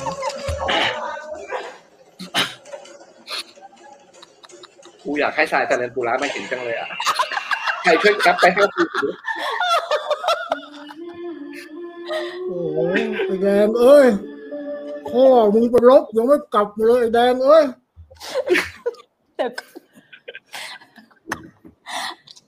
อ้าวไอ้แดงมึงก็เป็นผีเลยเหรอเนี่ยโอ้ลืมไปกูตายทั้งกลมเดี๋ยวก่อนขอใส่ใส่แว่นได้ไหมมองไม่เห็นไม่ได้เดี๋ยวไม่เหมือนขอถอดฟันน้ำหมอกได้ไหม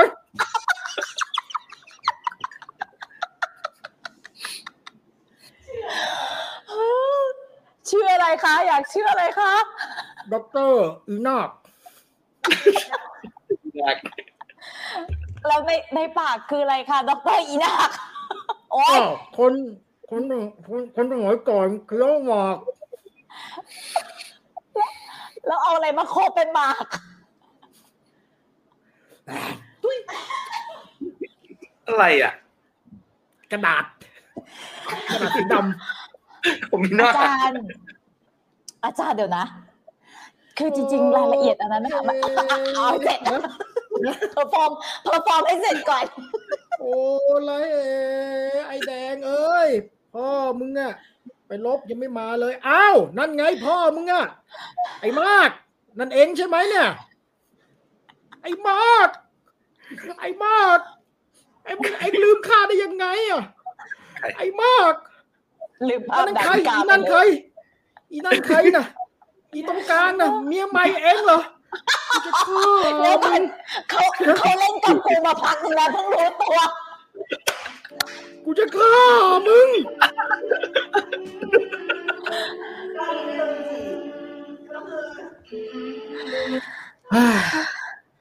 กูทำเพื่ออะไรเนี่ย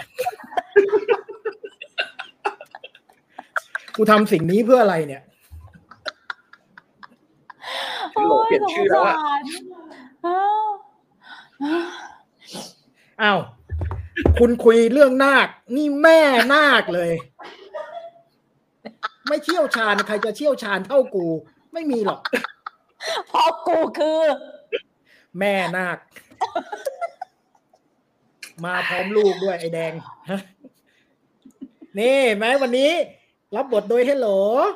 น้องก็ได้ร่วมเล่นและร่วมโคฟเป็นครั้งแรกร่วมโคฟไม่ทราบว่าวิกอันนี้คือวิก last last boss ป่ะคะใช่คนละอันกันครับเป็นเป็นทรง last boss เป็นคนละสีกันใช่อันนี้อีกสีหนึ่งครับอันนี้วันนี้จานมีหลายอันเหรอนี่ผมนึกว่าเป็นวิก last boss ตั้งแต่แรกเลยยังคิดอยู่เลยว่าแบบโอ้โหใช้คุ้มจังเว้ยไม่ไม่ไม่คนละสีกันอันนี้สีออกควันบุหรี่นิดนึงนะครับทันสมัยนิดนึงแบบสีแบบแอชแอชเอาขออนุญาตกลับมานะคะพอหอมปากหอมคอครับถึงนี่อะหอมปากหอมคอเหมือนไหมเหมือนผีไหมอาจารย์ทำไมนอนกูนอนน้อยกูไม่ได้เขียนบทความกูต้องเขียนบทความกูนอนน้อยมีเอางี้เอางี้เอางี้นะคะมีอะไรจะพูดกับมาติชนสุดสัปดาห์ไหมคะพูดกับเขาก่อนค่ะนอนน้อยช่วงนี้เห็นใจกันนะครับ เอ้านี่เมื่อกี้เขาบอกไอ้นี้เขาบอกว่าไอ้แดงมันร้องอ้าอ้าเอามันร้องมันหิวนมเดี๋ยวเอาลูกกินนมแป๊บนึงอาจารย์พอแล้ว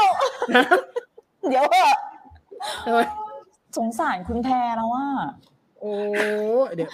ไอ้แดงมันตื่นคุยคุณอย่าเสียงดังดิคุณจอมขวัญคุณพูดเสียงดังอ่ะอาจารย์ลูกฉันตื่นอาจารย์อาจารย์ไปเล่นตรงโน้นไปเล่นตรงนี้ค่ะค่ะอาจารย์เมื่อสักครู่นี้ค่ะใช่ค่ะเมื่อสักครู่นี้อาจารย์ศิริพจน์เราเราเคยไล่เรียงไปแล้วแหละนะว่ามันมีหลายคำที่มันพยายามพูดถึงสิ่งมีชีวิตที่แบบเข้าลักษณะนาคมังกรใช่ไหมคะอาจารย์พจน์พูดค้างเอาไว้อยู่ที่มังกรของฝรั่งใช่ไหมคะว่าจริงๆมังกรมีหลายแบบมีตัวเล็กตัวใหญ่ทำไอ้นั่นได้ไอ้นี่ได้ใช่ไหมคะอาจารย์ตุลจะเสริมอะไรก่อนไหมหรือว่าจะให้อาจารย์พจน์จบดากอนของฝรั่งก่อนให้จบดากอนก็ได้เพราะว่าให้นมลูกก่อนแล้วเดี๋ยวค่อยมาที่หน้าของผมเองสรุปเมื่อกี้คือคือที่อยากมาเพราะว่ามันมันอยู่ในปากจริงๆใช่ไหมมันเปื่อยเราจะบอกว่าแล้วเขาก็ยังไม่ได้เตรียมเลยเว้ยอาจารย์อ่าอาจารย์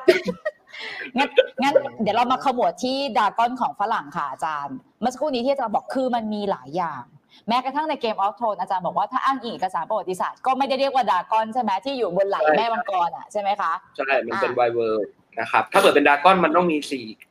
มันต้องมีเรียกอะไรสี่ขาไวเวิร์ดจะมีสองขาแล้วมันมีอีกตัวหนึ่งคือมันเนี่ยตัวอย่างเอ่อมันจะมีตัวหนึ่งซึ่งมันจะมันก็เป็นสปิริตของน้ำอันนี้คือความคิดของพวกนอร์สพวกไวกิ้งอ่ะนะครับมันจะมีถ้าเผื่อใครถ้าเผื่อใครดูมาเวลอ่ะดูจักรวาลมาเวลมันจะมีทอใช่ไหมแล้วก็จะมีมีตอนแร็กนาร็อกใช่ไหมครับซึ่งมันคือสงครามครั้งสุดท้ายเนี่ยคือจริงๆแล้วเนี่ยโลกิเนี่ยจะมีลูกนะครับ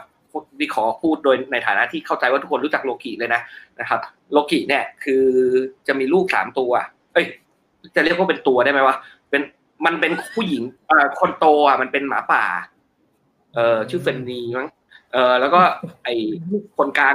น่าจะคนกลางนะเอ่อเป็นเป็นผู้หญิงเนี่ยชื่อที่ที่ในลักนาล็อกมันมาตั้งชื่อว่าเฮล่าจริงๆมันผมไม่รู้มันออกเสียงเฮล่าหรือเปล่าแต่ว่ามันสะกดเป็นตัว H E L นะครับ Hellแล้วก็ตัวสุดท้ายเนี่ยออกเสียงยากหน่อยนะครับเป็นเป็นงูใหญ่เอ่อชื่อชื่ออะไรวะใบเตยต้องเปิดรูปแล้วแหละเพราะว่าชื่ออยู่แล้วชื่อมันยอยออะไรนะผมเขียนไว้อะนะกูมองไม่เห็นด้วยอ่าใบเตยมันเอาเอาเอาเอาคำอธิบายกูออกด้วยเยี่ยมเลยยอกูยอคุมกันเตอร์นะถ้าถ้าจำไม่ผิดมันจะเป็นคือไอ้สามคนเนี้ยพอมันเกิดมาปุ๊บเนี่ยมันก็ไอ้นี่ครับมันก็โดนทำนายว่าจะทำให้เกิดแร็กนาร็อกเกิดวันสิ้นโลกตามความเชื่อของของพวกนอร์สก็เลยโดนโอดีนซึ่งคือเป็นพ่อของทอแล้วก็เป็นพ่อของโลกิเนี่ยนะครับกับเอาไอ้ตัวหมาป่าเนี่ยไปทำให้กลายเป็นหินสาบให้กลายเป็นหิน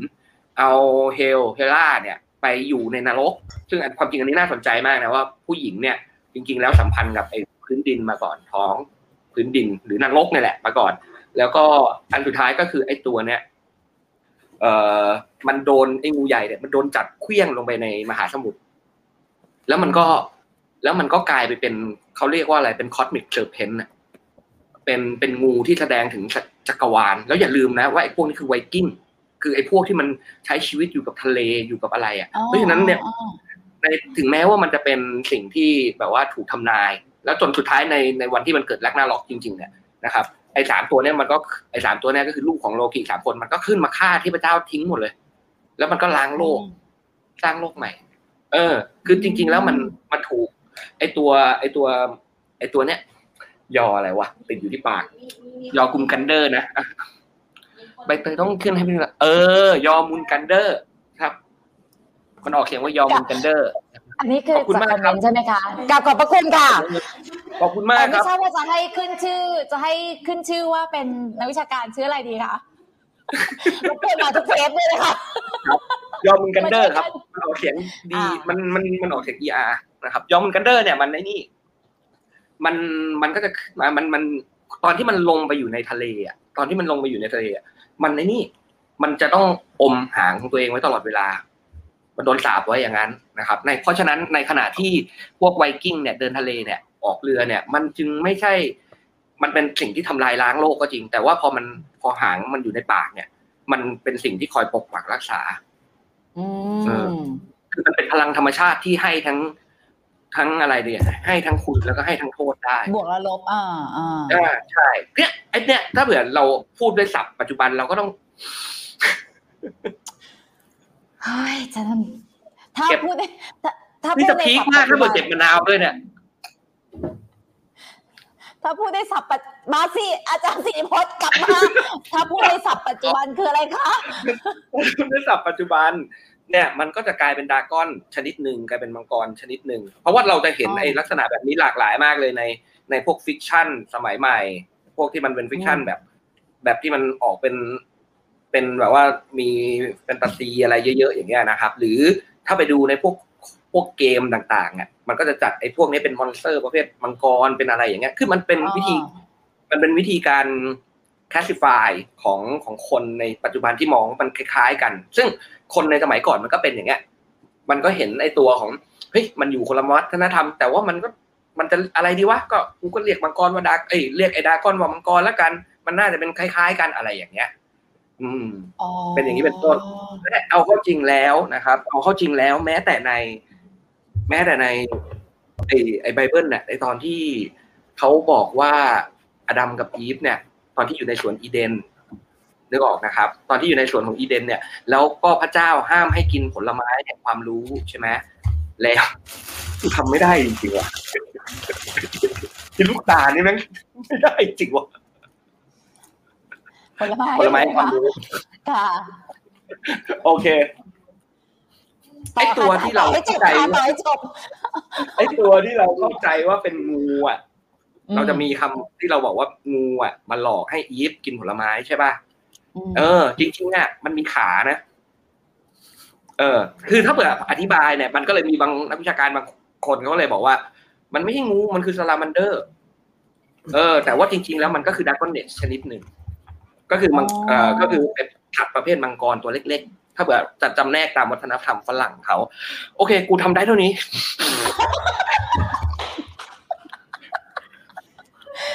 คือแบบตอนแรกเราก็แบบเราก็ไม่เข้าใจชอบอ่ะชอบคอมเมนต์นี้อ่ะไอพีสติจริงจะบอกว่าตอนแรกที่อาจารย์ศิริพจน์บ่นบ่นบ่นตอนแรกที่อาจารย์ตุลเริ่ม cover ตั้งแต่ซีซั่นแรกใช่ป่ะเราก็แบบเอ้ยก็ไม่มาไปแบบอ่ะเนี่ยค่อยๆเป็นมากขึ้นเรื่อยๆแล้วเนี่ยอาจารย์ตูนค่ะมามาทำงานพาร์ทที่ควรจะทำเนาะอ่าเนี่ยลูกกินนมแหวะนมไปสามรอบแล้วเนี่ยเนี่ยรูปหลังให้แหวะนมไปสามรอบครับอาจารย์ขออาจารย์ตูนพูดถึงไว้ถึงแบบว่าพยาเอ่อโทษค่ะหน้ากับธรรมชาติที่อาจารย์ตูนพูดค้างไว้เชิญค่ะอาจารย์พวกคุณดูไม่มีสติกันแล้วเนาะมันก็เรื่องมากธรรมชาติฮะต่อค่ะมาอ่ะเมื่อกี้อะไรวะกูเองก็งงเนี่ยเดี๋ยวแป๊บนึงนะก็คืออ๋อเอ่อในวัฒนธรรมอย่างที่ผมบอกไปแล้วว่าในวัฒนธรรมพุทธศาสนาที่ไม่ได้หมายถึงพุทธเถรวาทอย่างเดียวใช่ไหมครับโอเคของพุทธเถรวาทเราเนี่ยคติความเชื่อเรื่องนาคก็ไปผสมผสานกับพุทธศาสนาเนาะเช่นนาคไปเอาจากตำนานอินเดียมาว่านาคไปเป็นปลกให้กับพระพุทธเจ้านะตอนที่จะตอนที่ตรัสรู้แล้วอะไรอย่างเงี้ยแล้วก็จะมีสัญลักษณ์ที่เกี่ยวข้องกันแต่จริงๆแล้วนาคเนี่ยมันก็ยังเป็นอะไรที่เป็นพื้นเมืองมากๆนะครับมันจะมีความเชื่อที่เป็นพื้นเมืองที่ไม่ได้เป็นพุทธศาสนาซะทีเดียวทีนี้พอเอ่อไปโอ้อย่าร้องลูกแป๊บนึงเนี่ยพอไปเอ่อเราเราเดี๋ยวแม่พูดก่อนเออเนี่ยพออันนี้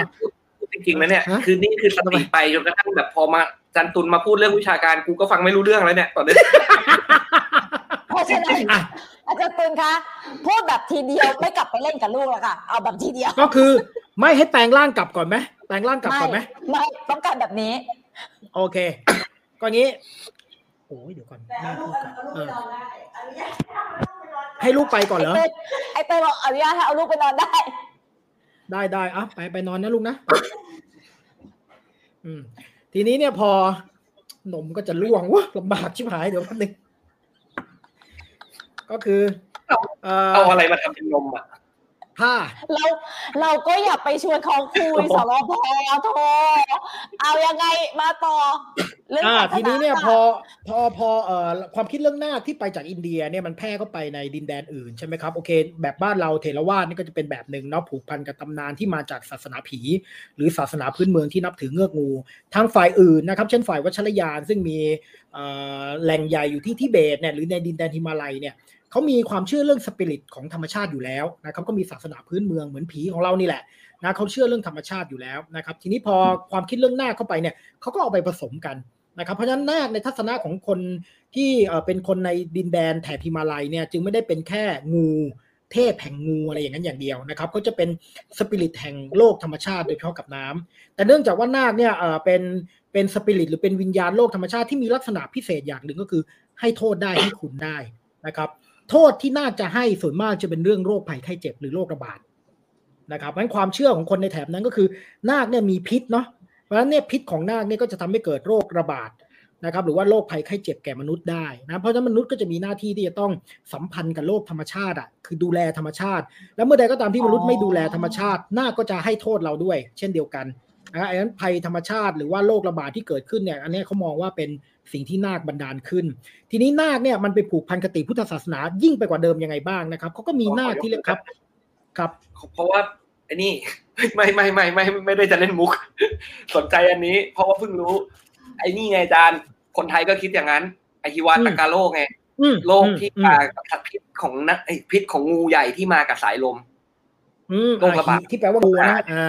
เออไอหิที่บอกว่าแปลว่างูใหญ่วาตะอหิงูวาตะลมใช่เขาเชื่ออย่างนั้นเป็นพิษที่มาจากนาคนี่แหละอ่ะต่อไปเลยแสดงว่าอันนี้เป็นความคิดที่มาจากอินเดียเนาะทีนี้เนี่ยนาคเนี่ยก็มีทั้งทั้งผู้หญิงผู้ชายนะครับก็มีหน้าที่ต่างๆกันเขาไม่ได้อยู่แต่เฉพาะในน้ำอีกต่อไปแล้วในทัศนะแบบเนี้ยเขาอยู่ทั้งในสายลมในแม่น้ำในลำคลองในต้นไม้ในก้อนหินในภูเขาในหลุมในบาดาลในทุกที่ละตอนนี้นาคเนี่ยเขาจะมีหลายพวกหลายประเภทนะครับแล้วเขาก็มีตัวนาคนาคที่เป็นผู้หญิงเขาเรียกว่านาคกัญญานะครับซึ่งเชื่อว่าทำหน้าที่ในการประทานทรัพย์นะครับเราก็จะเห็นรูปเคารพอันนี้อยู่ในวัดในพุทธศาสนาฝ่ายวัชรยานนะครับหรือว่าในทิเบตนะครับจะเห็นเนื่องจากว่าเขาเป็นนาคที่คล้ายๆเหมือนรับพุทธศาสนาแล้วอ่ะเขาก็จะอยู่ในท่าพนมมือแล้วก็ถือไอ้มณีนะครับรัตนะต่างๆซึ่งเป็นสมบัติที่อยู่ในดินนะครับแล้วก็นอกจากนี้เนี่ยเขามีพญานาคนะนะครับซึ่งพญานาคเนี่ยก็จะมีรูปร่างลักษณะที่ดูน่ากลัวนะครับอ่าดูดุร้ายน่ากลัวมีกายสีน้ำเงินมีกายสีต่างๆแต่ว่าเขาเป็นใหญ่ในพวกนาคแต่ผมอยากให้สังเกตรูปดีๆนะครับว่าบนยอดของปราสาทที่นาคอาศัยอยู่เนี่ยนะครับมีรูปพระโพธิสัตว์องค์หนึ่งอยู่ผิวขาวๆแล้วก็ประทับบนสิงโตหิมะนะครับอันนั้นคือพระอวโลกิเตศวรนะครับก็คือพระพระโพธิสัตว์แห่งความกรุณานะครับซึ่งอยู่ในปางที่เรียกว่าบางทีก็เป็นขัสสรปาณีบางทีก็เป็นสิงหนาถะนะครับประทับอยู่บนสิงห์เขาเชื่อว่าพวกนาคเนี่ยยอมนะครับมาเป็นลูกน้องพระโลเกศวรนะพูดง่ายๆพระองค์ก็ทรงควบคุมให้นาคเนี่ยไม่ทำร้ายพวกมนุษย์แล้วก็ประทานอมฤตให้นาคได้ดื่มกินนั้นพวกนาคนั้นในศาลบูชานาคหลายๆแห่งนะครับในทิเบตหรือในดินแดนฮิมาลัยเนี่ยเขาจะมีรูปพระโลเกศวรอยู่ด้วยในฐานะที่เป็นเป็นประธานนะครับเป็นเจ้านายของพวกนาคครับแล้วก็นอกจากนี้เนี่ยนะครับโอ้โหมาข่าวจั๊วเชื้อลูกนะครับ นอกจากนี้เนี่ยก็จะมีคติความเชื่อในการบูชานาคหลายอย่างซึ่งเป็นลักษณะเฉพาะนะครับของคนในแถบฮิมาลัยนะครับมีพระพุทธเจ้าบางองค์หรือพระโพธิสัตว์บางองค์ซึ่งทำหน้าที่ในการปกป้องมนุษย์จากเพศภัยของนาคนะครับจะเรียกว่านาครักษะนะครับซึ่งเขาถือกันว่าเป็นปางดุร้ายปางหนึ่งของพระมัญชุศรีซึ่งเป็นพระโพธิสัตว์แห่งปัญญานะครับจริงในบางรูปเนี่ยเห็นท่านประทับเหยียบนาคเลยนะก็คือท่านดูเหมือนเป็นรูปนาคนะครับแต่เป็นนาคที่ดุร้ายกว่านาคทั่วไป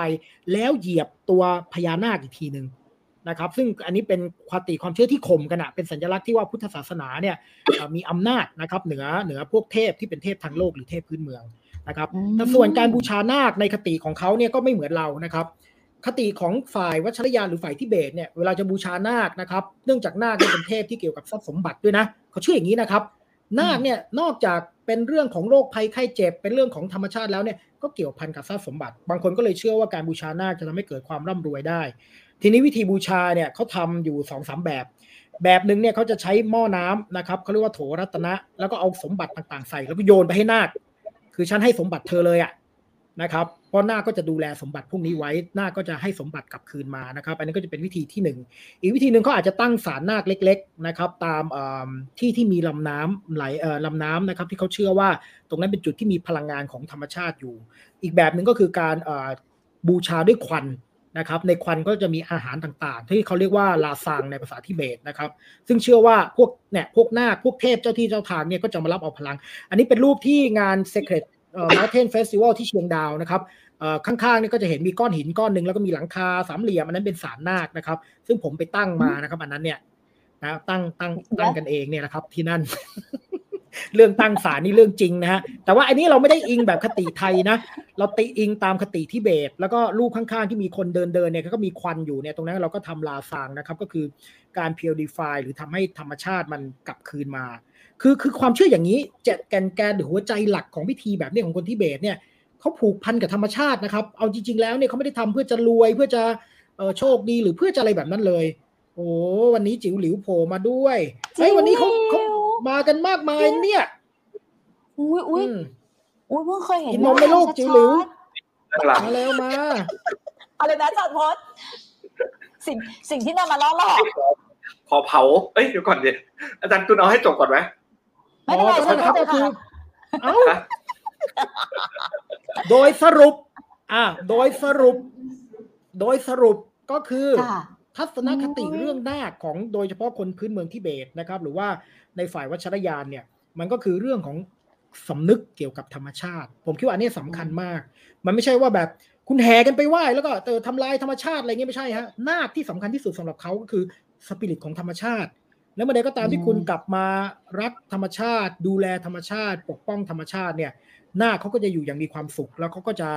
จะมอบพรแก่เราแต่เมื่อใดก็ตามที่เราเริ่มทำลายธรรมชาติธรรมชาติก็จะตีเรากลับมาอันนี้จริงๆจริงๆเนี่ยโดยแก่นแกนของความเชื่อแบบพื้นเมืองทิเบตเนี่ยมันแค่นั้นเองนาคก็คือวิญญาณธรรมชาตินั่นเองนะฮะเมื่อสักครู่นี้ขอภาพขอภาพที่ศาลที่อาจารย์ตุลการสะบัดผมแบบจริงๆจังๆอาจารย์อาจารย์ตูนอันนี้ขอถามนิดนึงนะคะตามภาพนี้คือที่อาจารย์บอกอ่ะก็คือการที่มีควันอ่ะนั่นก็คือลักษณะของการบูชานาคแบบนึงถูกไหมคะใช่ครับอันนี้เป็นการบูชาตามประเพณีพื้นเมืองทิเบตคือคนทิเบตเชื่อว่าอันนี้มันไม่ได้มีแต่ควันที่เกิดจากไม้หอมนะครับมันจะมีอาหารด้วยมันจะมีของบางอย่างเช่นแป้งสีขาวนะครับเอ่อยาสมุนไพรบางชนิดนะครับเอ่อธูปเครื่องหอมอะไรผสมกันแล้วก็จะเผานะครับซึ่งแต่ละเทพเนี่ยเขาใช้อุปกรณ์ไม่เหมือนกันอันนี้สำหรับนาคมันก็จะมีกำหนดอยู่แล้วก็เผาในพื้นที่โล่งให้มีควันออกไปในอากาศนะครับเขาเชื่อว่าพวกนาคก็จะได้รับเอ่อ purify แล้วก็พวกนาคก็จะได้รับยาสมุนไพรพวกเนี้ยเขาก็จะไม่ป่วยแล้วเขาก็จะไม่ไม่บันดาลโรคภัยไข้เจ็บให้เราอ่าแล้วก็ศาลที่อาจารย์ตุลบอกว่าอาจารย์ไปตั้งที่เชียงดาวแต่ที่เป็นก้อนหินด้านซ้ายมือของภาพนะคะแล้วก็ที่มีข้างบนเหมือนเป็นหลังคาอันนั้นคือสัญลักษณ์หรือความหมายในการทำพิธีคืออะไรคะ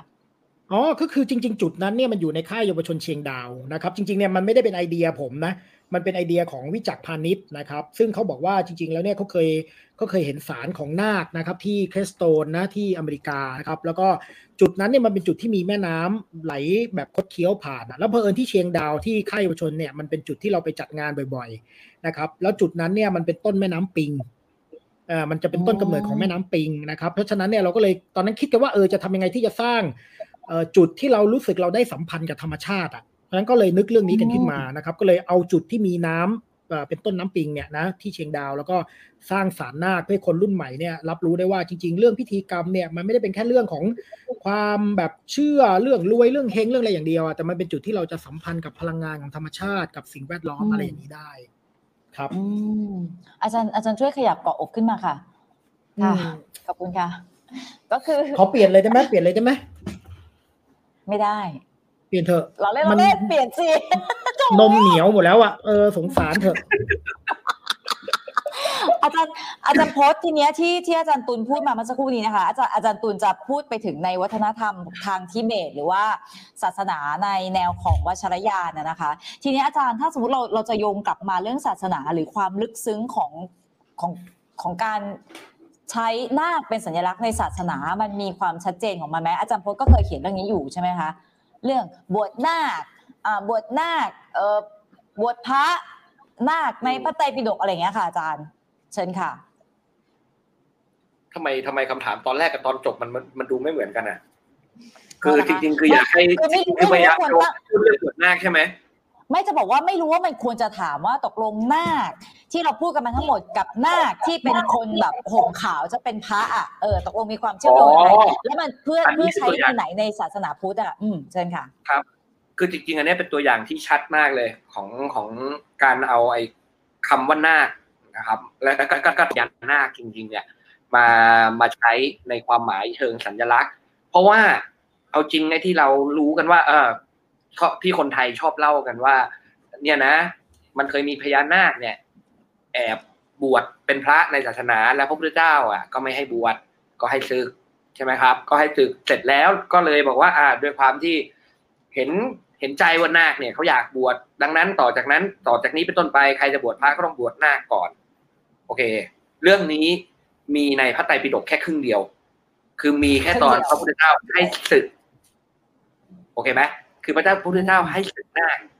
ไม่ให้ไม่ได้ให้บวชนาคโอเคไหมครับคือไม่มีเลยอีคนนุ่งขาวห่มขาวอะไรไปอ่านดูได้เลยในพระไตรปิฎกไม่มีนะครับในพระไตรปิฎกคือจับศึกแล้วมึงก็ไปเลยอืมแต่เราอะเราในที่นี้คือคนเซาท์อีสต์เอเชียไปเอาไอ้ตัวของมิทโทโลจีเรื่องนี้ซึ่งมีในพระไตรปิฎกมาแล้วแต่งเพิ่มมาเขียนเพิ่มมาเล่าเพิ่มว่าดังดังนั้นมันก็เลยต้องมีการบวชนาคก่อนกันนุ่งขาวห่มขาวใช่ไหมครับอย่างนี้เป็นต้นเออซึ่งอันเนี้ยมันชัดเจนเลยว่าอ่ะเนี่ยมันคือการต่อรองทางวัฒนธรรมเพราะว่าถ้าเกิดเราดูเนี่ยไอการไอการบวชนาคคืออะไรไอการบวชนาคก็คือการเอาคนเข้าไปนุ่งขาวห่มขาวเนาะเตรียมตัวที่จะเป็นพระแต่ตอนที่สำคัญที่สุดคือตอนทำขวัญนาคทำขวัญนาคก่อนที่จะบวชนะครับถ้าเราไปดูไอตัวของการบททำขวัญเก่าๆโดยเฉพาะในภาคอีสานนะเขาจะเขียนอย่างนี้เลยเขาเอ้ยไม่ใช่เขียนขอโทษอ่าเขาจะมันเป็นตัวเขียนแหละแต่เขาใช้ร้องเออเขาจะเขียนไว้เลยว่าว่ามันแบบว่าเนี่ยนะเออแม่อุ้มท้องมาสิบปีเอ้ยสิบเดือนขอโทษแม่อุ้มท้องมาสิบเดือนอะไร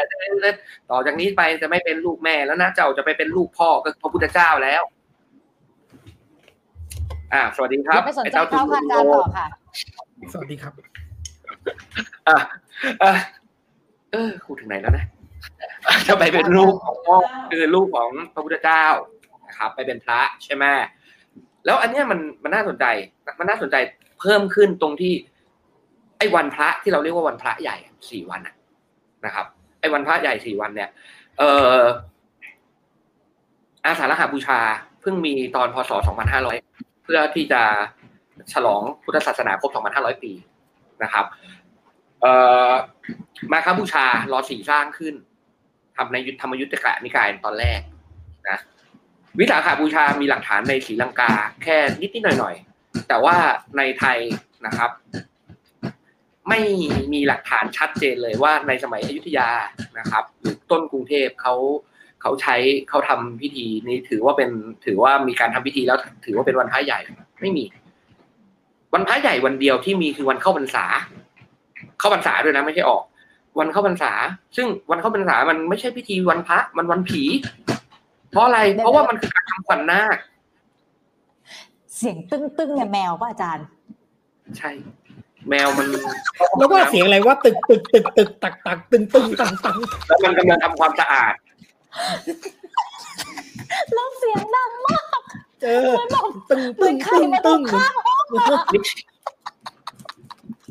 แล้วจริงๆเชื่อไหมว่านี่คือจำได้เลยนะว่าใครมันใครมันจากเสียงเนี่ยแต่ละตัวจะมี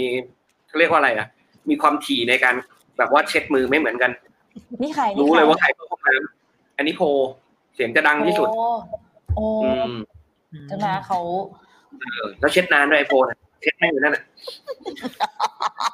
ไม่ใช่แล้วคือ อี พี ก่อนนี้เราก็ได้ยินแต่เราไม่ได้ทักเราก็ถามไปเตยทีหลังใครวะเราก็ไข่ไข่ตีอะไรอยู่ข้างห้องอาจารย์คนไหนวะโอเคนี่แหละอะไรก่อนก็คือจริงๆวิสาขบูชาไม่ได้มีหลักฐานในไทยใช่ไหมคะว่าเป็นวันพระใหญ่อ่าแต่ว่าวันพระใหญ่จริงๆที่เราจะพูดถึงคือเข้าพรรษาใช่ไหมคะใช่ที่มันมีการทำทำพิธีกรรมทำอะไรแบบว่าชัดเจนเออมันคือวันพระใหญ่ซึ่งมันคือการทำพิธีผีอ่ะการทำขวัญน่ะแล้วค่อยบวชเออได้ออกไหมครับเพราะฉะนั้นเนี่ยจริงๆแล้วเนี่ยไอ้เรื่องของการบวชนาคมันเป็น สิ่งที่มันแสดงถึงการต่อรองทางวัฒนธรรมของศาสนาผีกับศาสนาพุทธที่เข้ามาโดยเขาใช้นาคนะเป็นสัญลักษณ์เขาเลือกที่ใช้นาคเป็นสัญลักษณ์เลยอืมอ๋ออืมนาคคือคนที่ไม่ใช่พุทธอ่ะอืมอ๋อเหมือนกับที่บอกว่าเราเรียกไทยใหญ่ว่าเงี้ยวก็คือเป็นงูก็เป็นคนอื่นเหมือนกับที่ในมหาวงศ์เล่าว่าองค์สาวนาลังกาเนี่ยมหาวงศ์เนี่ยเล่าว่าก่อนหน้าที่พุทธศาสนาเข้ามาเป็นเกาะศรีลังกาเป็นที่อยู่ของยักษ์ของพวกยักษ์กับพวกนาคก็คือมึงไม่ใช่พุทธมึงยังไม่ใช่คนมึงต้องเป็นพุทธก่อนถึงจะเป็นคนในความหมายของกูอย่างนี้ไงโอ้อืมไอ้เรื่องคุณวันหลังเอาเอาวันหลังเอาไอ้เฮลโลโคเป็นจอมขวัญให้ดูหน่อยดิเออได้เดี๋ยวทำได้แต่ว่าอันนี้ก่อนไอ้เรายังไม่หยุดเรื่องโคบอีกวะไอ้นี่ไอ้เมื่อกี้อ่ะเชิญค่ะการ์ตูนเชิญค่ะไม่ไม่อยากจะเสริมนิดเดียวนิดเดียวนิดเดียวนิดเดียวนิดนิดนะครับก็คือพอแล้วอะไรยังก็คือพออาจารย์พจน์พูดว่าไอ้ทัศนคติที่มองว่าคนอื่นไม่ใช่มนุษย์เนี่ยจริงๆมันไม่ได้เป็นเรื่องเก่าแก่แค่นั้นนะครับโดยเฉพาะอย่างยิ่งการยึดเอาว่าศาสนาชั้นนะต้องถือนับถือแบบชั้นยึดถือแบบชั้นแล้วก็คุณคุณไม่ใช่ถ้าคุณไม่ทำแบบนี้คุณไม่ใช่มนุษย์เต็มคนเนี่ยอันนี้มันมีมาถึงปัจจุบันนะ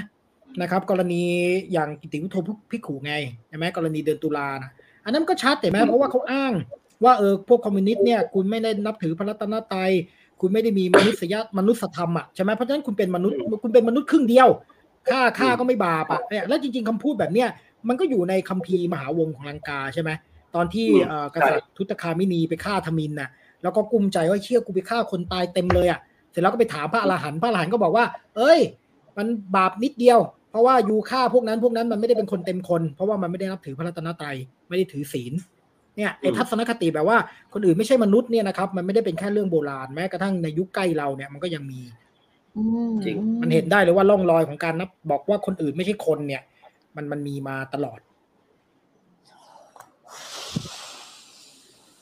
กูมาถูกรายการวันนี้ทำไมวันนี้ดูจริงจังเราภูมิใจในเธอสองคนมากวันนี้กลับเข้าร่องเข้ารอยเกือบกลับไม่ได้แต่กูยังเกลียดสร้อยเขาอยู่นะคนเนี้ยอาจารย์อาจารย์อาจารย์ตุลที่อาจารย์ตุลเสริมมาเนี่ยนะคะคือเท่ากับว่าจริงๆแล้วความเข้าใจต่อนาคอะที่แบบนุ่งขาวก่อนที่จะบวชเป็นพระเนี่ยคือณตอนนี้วัฒนธรรมหรือความเข้าใจที่สังคมมีต่อนาคอะไม่เหมือนกับที่เป็นมาถูกไหมที่อาจารย์อธิบายมาสักครู่เออเชิญค่ะใช่ครับคือผมคิดว่าสิ่งที่ไม่รู้นะทั้งผมและอาจารย์ศิริพจน์พยายามนำเสนอเนี่ยมันก็คือการบอกว่าจริงๆแล้วเนี่ยความคิดเรื่องนาคเนี่ยมันมันเปลี่ยนแปลงไปเรื่อยๆอ่ะใช่ไหมฮะจากอินเดียใช่ไหมดั้งเดิมเลยในคัมภีร์ฤกขเวทนะครับเกี่ยวพันกับช้างเกี่ยวพันกับน้ำเนี่ยแล้วก็พอไปอยู่ในวัฒนธรรมอื่นๆนะเช่นทิเบตซึ่งมีพุทธศาสนาอีกแบบหนึ่งเนี่ยเขาก็ไปปรับเปลี่ยนเป็นเรื่องของ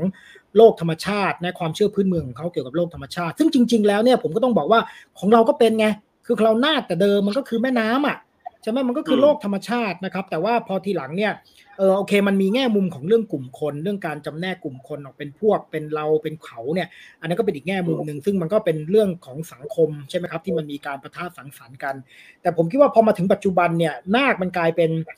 เราพูดถึงกรณีนาคที่เราเห็นเห็นเริ่มกลายเป็นความนิยมเนี่ยนะครับมันมีความก้ำกึ่งกันระหว่างสิ่งที่มันกลายเป็นเอ่อตัวอะไรล่ะ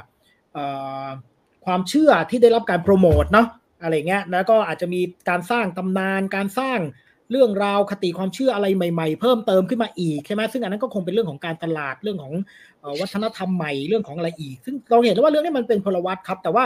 ผมก็อยากจะเน้นไงคือจากมุมผลมาคุณจะนับถือหน้าก็ไม่เป็นไรแต่คุณต้องไม่ลืมด้วยว่าหน้าก็เป็นเรื่องของโลกธรรมชาติคือถ้าคุณมีสำนึกแบบนี้ได้ครับนะครับคุณมีสำนึกแบบนี้ได้ผมคิดว่าคุณก็จะเข้าใจว่าเออถ้าเราอนุรักษ์ธรรมชาติถ้าเราสามารถเข้าสัมพันธ์กับโลกธรรมชาติได้เนี่ยอันนั้นแหละผมคิดว่ามันเป็นวิธีที่ดีที่เราจะทำความเข้าใจมิติความเชื่อพวกนี้แล้วมันจะเป็นประโยชน์ต่อส่วนรวมด้วยต่อสังคมโดยรวมต่อโลกนี้ต่อนาคด้วยนาคก็คงไม่อยากได้ขยะบนภูเขาในแม่น้ำหรอกนาคเขาก็อยาก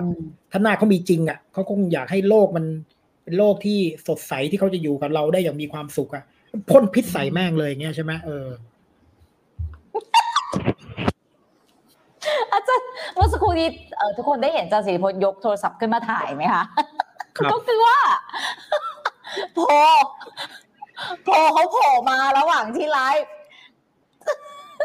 ไปเตยเอาเอาภาพขึ้นได้ไหมคะอาจารย์ส่งมาในกลุ่มค่ะอ่ะเนี่ย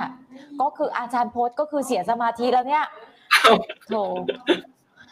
ตายแล้วอาจารย์โพสไปกันใหญ่แล้วเออวันนี้สมาธิหลุดหลังจากนั้นแบงค์หลุดเลยจริงๆอาจารย์หลุดอะไรครับเพราะอะไรครับไม่รู้เหมือนกันแบบผมว่าถ่ายชิ้นเดียวปวดกว่าแต่ว่าวันนี้แม่งหลุดจริงอะเออแต่วันนี้รู้สึกแมวมันแมวมันเยอะด้วยแมวมันคอเคลียร์เยอะอินเสิร์ตอินเสิร์ตก็นี่ไงที่จะบอกไงนี่เอาใบเตยมึงอินเสิร์ตทับหน้าพี่เลยเหรอก็คืออันนี้โผล่มาใช่ไหมเอาใหม่เอาใหม่เอาใหม่ขึ้นขึ้นใหม่อ๋อเขาโผล่มางี้เลยโธ่ลูกยังไงอ่ะคือพ่อแม่อาหารเนี้ยเหรอพ่อเอ้ยมนุษย์นุษย์นุษย์มาให้อาหารเราก่อนเฮ้ยอย่างนี้ปะอาจารย์เดี๋ยวก่อนเมื่อสักครู่นี้นะคะถ้าเราขมวดทั้งหมดนะคะคือจริงๆมันเชื่อมโยงกันหมดเลยนะไม่ว่าจะเก่าแค่ไหนนะไม่ว่าจะแบบมีหลักฐานที่เชื่อมโยงสิ่งมีชีวิตนะคะหรือว่าคนหรือแม้กระทั่งคำอธิบายวัฒนธรรมต่างๆแม้กระทั่งอยู่ในศาสนาเนาะใช่ไหมคะอาจารย์เดี๋ยวเดี๋ยวเรามีคำถามนี่คนตัวแพ้เพื่อนหนึ่งไม่ใช่เนี่ยเรามีเหมือนนี่นี่เดี๋ยวนะคะอาจารย์สองท่านคือคิดว่าเราจะไลฟ์กันไปเรื่อยๆถึงห้าทุ่มเที่ยงคืนอย่างนี้เหรอคะคุณไม่รอเมื่อกี้คุณพยายามขมวดเพื่ออะไรคะฮะอ่าได้อ่ะไปไปส่งให้ไอใบเตยไปอ่าเดี๋ยวขอทำงานต่อก่อนนะคะสองท่านก็คือนี่ค่ะที่เราที่เราอธิบายกันมาทั้งหมดเนี่ยนะคะมันเชื่อมกันหมดเลยมีตรงไหนที่อยากจะเพิ่มไหมเพราะไม่งั้นจะไล่เรียงตามแบบอาจจะแบบเป็นคำสำคัญหรือว่าตามคำถามที่ส่งมานะคะกองตุนอะไรก็เนี่ยลูกเราเขาก็มางองแงเหมือนกันน่ะเอาเอาทำให้เขาหน่อยเอาขึ้นให้เขาหน่อยลูกงองแงนะทำไมอย่าขี้ฉากันเหรอสองคนเนี้ยเนี่ยลูกของเราก็มางองแงเหมือนกันมัวแต่ไลฟ์มัวแต่คุยเนี่ยเนี่ยอันไหนวะไม่ขึ้นให้ไม่ขึ้นยังไม่ขึ้นค่ะขึ้นยังคะขึ้นแล้วอ่าอ๋อขึ้นแล้วเหรอคะขอโทษทีค่ะโอ้ยทำไมเป็นนั่งอยู่มุมนั้นล่ะเนี่ยไหมน่าสงสารเออการน่าจะแบบว่าแบบให้มันโผล่หน้าขึ้นมาเหมือนโผล่อะน่าสงสารหรือสยองว่าดูดูสยองดูพอพอกอดกลับมาเนื้อหานะเดี๋ยวจะขมวดกันแล้วค่ะอ่าอาจารย์อาจารย์มีอันไหนจะเพิ่มเติมอีกไหมคะศาสนากลุ่มคนสิ่งมีชีวิตนะคะศาสตร์ธรรมชาติมีอันไหนอีกไหมคะไม่มีนะคะอุทัยเรียบร้อยก็คือไม่ใช่ไม่ใช่ไม่มีนะก็คือสติหลุดไปหมดแล้วพวกกูเล่าจบแล้วอะไรอย่างเงี้ยนะคะทีนี้อาจารย์มันจะมีมันจะมีคำถามบางอันเนาะเราเริ่มจากคำถามนะคะอาจารย์มีมีคนยังถามมาอยู่เข้าใจว่าจริงๆแล้วอาจจะอยู่ก่อนหน้านี้นะคะไม่แน่ใจว่าตอบไปแล้วหรือยังมังกรมอมเหราตัวเดียวกันไหมที่อาจารย์พูดอธิบายก็คือไม่ใช่เนาะแต่มีความเกี่ยวพันกันอยู่เนาะอาจารย์มองอ่ะเมื่อกี้อาจารย์อธิบายเหราที่บอกว่าเหราก็คือนาคกับมังกรใช่ไหมคะแม่กับแม่แม่กับพ่อเขาใช่ไหมนาคมังกรแต่อันนี้มันไม่มีมันไม่มีหลักฐานเป็นเอกสารอธิบายขนาดนั้นไงอันนี้คือเราโชคดีที่มันมีเออมันมันมีก็แค่ไอ้ตู้ตัวมอมอะไรอย่างเงี้ยแล้วเราก็รู้ว่าไอ้เนี่ยเรียกว่าตัวมอมเออคืออย่างน้อยที่สุดผมก็ยังคือยังจะจะเรียกว่าอะไรดีคือผมรู้เท่านั้นว่ามันไอ้ตัวเนี้ยมันเรียกว่าตัวมอมแต่ผมไม่สามผมไม่เคยเห็นเอกสารโบราณที่มันที่มันเล่าถึงเรื่องของตัวมอมแต่แต่เหราเนี่ยมันมีเป็นเพลงใช่ไหมอาจารย์เหราใช่ใช่ครับมันเป็นบทมโหบทมโหรีที่ที่บอกว่าเขาเป็นลูกของมังกรกับนาคใช่ไหมอ่าทีนี้มอมมอมไม่ได้มีความเชื่อมโยงอะไรในทางเอกสารหลักฐานถูกไหมคะใช่ก็เพราะว่ามันไม่มีตัวอะไรที่มันมันแสดงให้เห็นว่ามันยึดโยงอยู่กับอะไรแบบแบบแบบที่ในในเพลงเหรามันเล่าให้เราฟังไงเอออันนี้ที่ผมยกตัวอย่างตัวเหราเนี่ยเพราะว่ามันมันง่ายดีตรงที่มันก็เห็นภาพชัดเลยว่าคนคนอยุธยามันนึกไม่ออกว่าเอ๊ะตัวพวกนี้มันหน้าตาคล้ายๆกันมันเป็นญาติกันหรือบอกว่ากูทำให้มันเป็นญาติกันแล้วกันอะไรอย่างนี้ครับอ่าทีนี้อาจารย์อาจารย์ตุลค่ะภาคเหนือคำถามใบเตยพี่ใบเตยคนเหนือพี่เข้าใจถูกว่ามังมังกรอะไรนะคะมังกรคายนาคเหรอคะใช่ไหมคะอาจารย์ในในสถาปัตยกรรมใช่ไหมมันจะมีตัวมังกรคายนาคออกมาอีกทีคายออกมาเป็นชั้นๆอย่างเงี้ยแล้วบางทีก็เป็นมอมใช่ไหมบันไดวัดใช่ไหมอ่าใช่บันไดวัดโน่นถามสิริพจน์นู่นมันก็คายคายไปคายมาอย่างเงี้ย ยังไงมันก็คลายไปคลายมาอย่างเงี้ยมาตั้งนานละมากรจะคลายนาคมาศิลปะเขมรก็คลายมาตั้งนานละเออมันก็เป็นการผูกลายอ่ะของอะไรที่มันแบบว่ายาวๆเออแล้วก็ประดิษฐ์เป็นรูปสัตว์นู่นนี่นะครับจริงๆมันมาจากไอ้ตัวนี้ไงอาจารย์มกรเนี่ยมกระอ่ะที่มันแปลว่าลอกใช่มั้ยมันมันคลายความอุดมสมบูรณ์ใช่แล้วทีนี้พอมันคลายความอุดมสมบูรณ์ออกมาตอนแรกมันเป็นพวกดอกม่วงเอ้ยเค้าเรียกอะไรนะพันธุ์พฤกษาหรืออะไรใช่มั้ยมันก็กลายเป็นหน้ากลายเป็นตัวอื่นแทนแค่นั้นไม่ได้มีความหมายอะไรมากกว่านั้นครับถ้ามีความหมายก็คือสิ่งที่ถูกใส่เข้าไปทีหลังอืมคือแต่เดิมเนี่ยแต่เดิมอย่างนี้ครับมันมีตัวมกรตัวไอ้เวลาที่อยู่ในสถาปัตยกรรมอินเดียนะครับที่ของเราก็รับมาด้วยเนี่ยมันก็จะมีหน้าที่คายคายไอ้พืชพันธุ์ออกมาคายพันธุ์พฤกษาคายฝนคายพืชพันธุ์ออกมาทีหลังเนี่ยพอเขาเปลี่ยนเมื่อกี้ถ้าเอาแบบที่อาจารย์ธีพจน์อธิบายก็คือเขาก็เปลี่ยนแปลงลวดลายจากเดิมซึ่งมีความหมายถึงการคายความอุดมสมบูรณ์ก็มาเป็นตัวนาคคายนาคออกมาแล้วก็คายออกมาอย่างอื่นอะไรเงี้ยแล้วก็มีการให้ความหมายเพิ่มเติมออกไปแต่ผมไม่ได้เป็นผู้เชี่ยวชาญด้านด้านเรื่องนี้นะครับเรื่องศิลปะก็มีอะไรก็ด่าอาจารย์ธีพจน์นะครับถ้าผิดพลาดอะไรก็ว่าไปนู่นอุตส่าห์รอจบประโยคอ้าวแล้วว่าคำถามนะคะเท่าที่เมื่อกี้โน้ตๆเอาไว้นะคะแล้วก็อันนี้อยากให้อาจารย์ตูนหรืออาจารย์ศิริพจน์ตอบให้ชัดใครก็ได้ตอบให้ชัดตกลงในแม่น้ำโขงมีพญานาคไหมคะเอาใครตอบอ่ะผมตอบอ่ะคำตอบคือกูจะไปรู้เหรอกูเกลียดหน้ามากเหมือนคล้ายๆเหมือนโดนด่าอ่ามีมีคำถามตอนนี้มีคำถามเพิ่มเติมมีไหมคะอะไรนะคะอ่าเดี๋ยวไว้เตยขึ้นให้นาคสี่ตระกูลค่ะอ๋ออันนี้มันคติพุทธใช่ปะล่ะเรื่องนาคที่แบ่งออกเป็นไอ้ตระกูลต่างๆใช่ไหมจากตัวพญานาคทั้งเจ็ดแล้วก็ก็แบ่งเป็นตระกูลแต่ว่าผมจำไม่ได้ผมจำรายละเอียดไม่ได้เพราะว่าไม่ได้ค้นมาแต่คืออย่างนี้ครับไอความคิดเรื่องว่าสัตว์มีตระกูลต่างๆเนี่ยจะมันเป็นความคิดแต่อินเดียอยู่แล้วนะครับว่าเอ่อพวกอ่ามนุษย์ทั้งหลายพวกสิ่งมีชีวิตทั้งหลายเนี่ยเพราะว่าคนมันยังมีวรรณะเลยอ่ะใช่ไหมงั้นพวกสิ่งมีชีวิตต่างๆทั้งหลายเราแหละเขาก็จะจัดจัดประเภทนะครับซึ่งอาจจะมีผิวพรรณแตกต่างกันมีคุณสมบัติแตกต่างกันหน้าก็เช่นเดียวกันช้างก็เหมือนกันคนก็เหมือนกันนะครับมันจะถูกจัดออกเป็นสี่กลุ่มใหญ่ๆอันนี้จะเป็นเบสที่อยู่บนวัฒนธรรมอินเดียแต่ว่าไอ้ตระกูลแต่ละตระกูลมีคุณสมบัติอย่างไรบ้างชื่ออะไรอันนี้พอดีไม่ได้เตรียมมานะครับไม่ได้เตรียมไปก่อนก็ตอบไม่ได้ก็เสิร์ชอินเทอร์เน็ตพิมพ์คำว่านาคสี่ตระกูลนะครับท่านก็จะเจอสิ่งนี้นะครับผมกลับขอไปค่ะอาจารย์กลับขอไปค่ะค่ะกำลังจะบอกกำลังจะบอกแบบเมื่อกี้เลยเออแต่จริงๆฮะอาจารย์จะพูดถึงถ้ำนาคานาคีไหมคะจันทร์พจน์ค่ะอืมมันก็คำถามพอๆกันกับถามว่าในในแม่น้ำโขงมีพญานาคไหมครับก็อืมจริงๆจริงๆผมผมงี้นะผมต้องออกตัวว่าผมเชื่อนะเรื่องนาคเนี่ยใครจะจุดบั้งไฟอ่ะไม่มีพญานาคผมเชื่อผมเชื่อเพราะว่า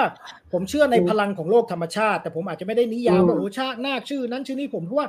คือผมนี่เป็นมนุษย์แบบ New Age นิดนึงผมก็เชื่อว่าเออธรรมชาติจักรวาลนี่มันมีพลังมันมีสิ่งที่เราเข้าสัมพันธ์ด้วยแล้วเราก็เอ้ยมันลิชอ่ะมันอะไรอย่างเงี้ยนะแต่ผมอาจจะไม่ใช่โอ้โหนาคต้องอยู่ตรงนี้เท่านั้นหน้าตาต้องเป็นหินหน้าตาเหมือนงูอะไรเงี้ยอาจจะไม่ได้เป็นขนาดนั้นแต่ผมเชื่อมั่นในพลังธรรมชาตินะครับว่าเออพลังของธรรมชาตินี่มันเรียกร้องให้มนุษย์เข้าไปสัมพันธ์แล้วก็เราก็เคารพเขาอ่ะเขาก็จะมอบความรักความอบอุ่นต่อกันฟังแล้วแบบ New Age นี่คนละอันกันของผมเนี่ยถ้าเกิดเป็นอย่างนี้เนี่ยเราควรคือความถามมันไม่สำคัญว่ามันมีนาคในในแม่น้ำโขงจริงหรือเปล่าหรืออยู่ในถ้ำจริงหรือเปล่าคือถ้าเกิดไอ้ตัวของความเชื่อชุดความเชื่อเนี่ยนะครับถ้าเกิดทำแล้วมันมีประโยชน์ก็ทำไปสิถ้าเกิดทำแล้วคุณรักษาแม่น้ำอ่ะถ้าเกิดคุณทำให้แม่น้ำมันมันโฟล์มันสะอาดมันอะไรคุณก็ทำไปดิคุณก็เชื่อไปไม่เห็นเป็นไรเลยอืมเหมือนกันมันแล้วแล้วไอ้การที่มันมีไอ้การที่มันมีนาคมีอะไรอยู่ในถ้ำมีอยู่ในนี้แล้วแบบมันมีมันมีช่างหัวมันที่ก็คนมันได้รายได้อ่ะชาวบ้านอยู่ที่แบบว่าอะไรอ่ะไอ้ถ้ำนาคาปกติมีใครไปอ่ะเออแต่พอพญานาคมาอยู่ก็มีมีก็ดีดิเออมันก็เป็นพลังทางวัฒนธรรมด้วยใช่พลังธรรมธรรมชาติพลังทางวัฒนธรรมแล้วก็ทำไมไม่ได้ไปสร้างวัฒนธรรมของการกดขี่หรือวัฒนธรรมของการเบียดเบียนก็ดีแล้วก็ถ้าคุณอยากดูถ้ำนาคามันมีถ้ำนาคาใช่ไหมกับถ้ำนาคีใช่ไหมถ้ำนาคีผู้หญิงเนาะนาคีทำนามเพศหญิงนาคามีครับ คอนโดอาจารย์สิริพจน์มีถ้ำนาคาแน่นอนเข้าไปคุณเจองูแน่นอนนะครับถ้าไปห้องอาจารย์สิริพจน์อาจจะเจอเล่นจนได้เล่นจนได้มีงูอันตรายมากงูตัวนี้นาคาตัวนี้ผมไม่มีผมมีแต่ถ้ำหนอนผมมีแต่ถ้ำหนอนครับผมพอแล้วพอพอพอแล้วทีนี้เมื่อสักครู่นี้เมื่อสักครู่นี้มีคำถามขึ้นมาใช่ไหมอยากอยากมีสองคำถามใช่ไหมคะในลักษณะของให้อยากให้อาจารย์พูดถึงแนวคิดในการบูชาพญานาคใช่ไหมคะแต่เมื่อกี้ก็เกินๆนะอาจารย์อยากเพิ่มไหมคะมันมีปรัชญาหรือมันมีวิธีคิดต่อวัฒนธรรมหรือความเชื่อความศรัทธาแต่ละยุคแต่ละสมัยโดยเฉพาะปัจจุบันนี้ยังไงอีกไหมคะก็คืออย่างที่ผมอันนี้ผมแค่แค่อยากจะเน้นย้ำอย่างเดิมว่าแนวคิดของการบูชาพญานาคที่เป็นตัวอย่างจากคนทิเบตนะก็คือก็พิวริฟายธรรมชาติครับเคารพธรรมชาตินะมันอยู่ตรงนี้หลักการมันอยู่แค่นั้นแหละก็คือคุณเคารพธรรมชาติแล้วคุณก็ไม่ไปทำลายเขานะครับคุณจะบูชาด้วยวิธีรูปแบบไหนก็ได้คุณจะดอกไม้ธูปเทียนแบบไทยคุณจะถวายควันหอมแบบทิเบตคุณจะมอบโถรัตนมณีคุณจะอะไรก็ได้แต่ว่าหลักการสำคัญก็คือคุณต้องดูแลรักษาแล้วคุณก็นอบน้อมต่อเขาแค่นั้นเองครับไม่ได้มีอะไรซับซ้อนวุ่นวายยุ่งยากอาจารย์พจน์ค่ะจะถามเรื่องพิธีเรื่องไอ้การทำพิธีกรรมจากคนที่ไม่เชื่อเรื่องการทำพิธีกรรมเหรอไม่ใช่ไม่ใช่หมายถึงว่าถามวิธีคิดเออมันมีวิธีคิดหรือการทำความเข้าใจต่อโอ้ยหรือว่ามันก็เป็นปกติอยู่แล้วเพราะว่าจริงๆแล้วลักษณะความเชื่อความศรัทธาหรือการบูชาพิธีกรรมมันก็มีมาในทุกยุคทุกสมัยแล้วก็ทุกสังคมใช่แล้วมันก็เปลี่ยนไปทุกสมัยด้วยอย่าไปคิดว่าในสมัยโบราณเขาจะทำเหมือนเราเปลี่ยนเปลี่ยนแบบเปลี่ยนไปเรื่อยๆก็ยิ่งสังคมมันรู้จักอะไรเพิ่มขึ้นมันก็เอาไอ้นี่แอดเข้าไปอันนี้กูเบื่อแล้วไม่ชอบก็เอาออกก็ทำอะไรก็ได้ที่ทำแล้วไม่เดือดร้อนอ่ะนั่นแหละครับทำแล้วสบายใจทำได้ค่ะค่ะกับขอบพระคุณค่ะมีคำถามความเห็นอะไรเพิ่มเติมนอกเหนือจากที่เราได้คุยกันมาไหมคะคุณใบเตยยังไงคะให้อาจารย์พูดเกาะเซนติเนลเหนือฮะไอเกาะที่มีคนป่าไอคนที่ไม่ยุ่งกับโลกเอ่อไม่ยุ่งเกี่ยวกับโลกภายนอกใช่ไหมครับไม่มีความรู้เรื่องเรื่องเผ่านั้นเลยค่ะขอบคุณขอบคุณขอบคุณสำหรับคำถามค่ะครับผมก็ไม่มีความรู้ครับอีสานมีหลายชาติพันธุ์หลากวัฒนธรรมทำไมภาคอีสานมีความเรื่องเรื่องนาคมากกว่าภาคอื่นเอ้ยคนเหนือก็มีใช่แต่ภาคอีสานแต่ว่ามันสำคัญกับแม่น้ำโขงไงอืมใช่เด่นว่าทำที่เด่นอืมมีพวกปูพญานาคอ่ะเขาจะชอบอธิบายไอ้พวกที่ที่มันเป็นน้ำขุดอ่ะแล้วคนภาคอีสานมักจะไปใช้จะจะไปตั้งชุมชนอยู่ตรงบริเวณที่มันเป็นแหล่งน้ำขุดอ่ะพวกตาน้ำแล้วเขาก็จะบอกน่ะเป็นบูพญานาคเออมันขึ้นมันเกี่ยวข้องกับการตั้งชุมชนอืมอืมคำถา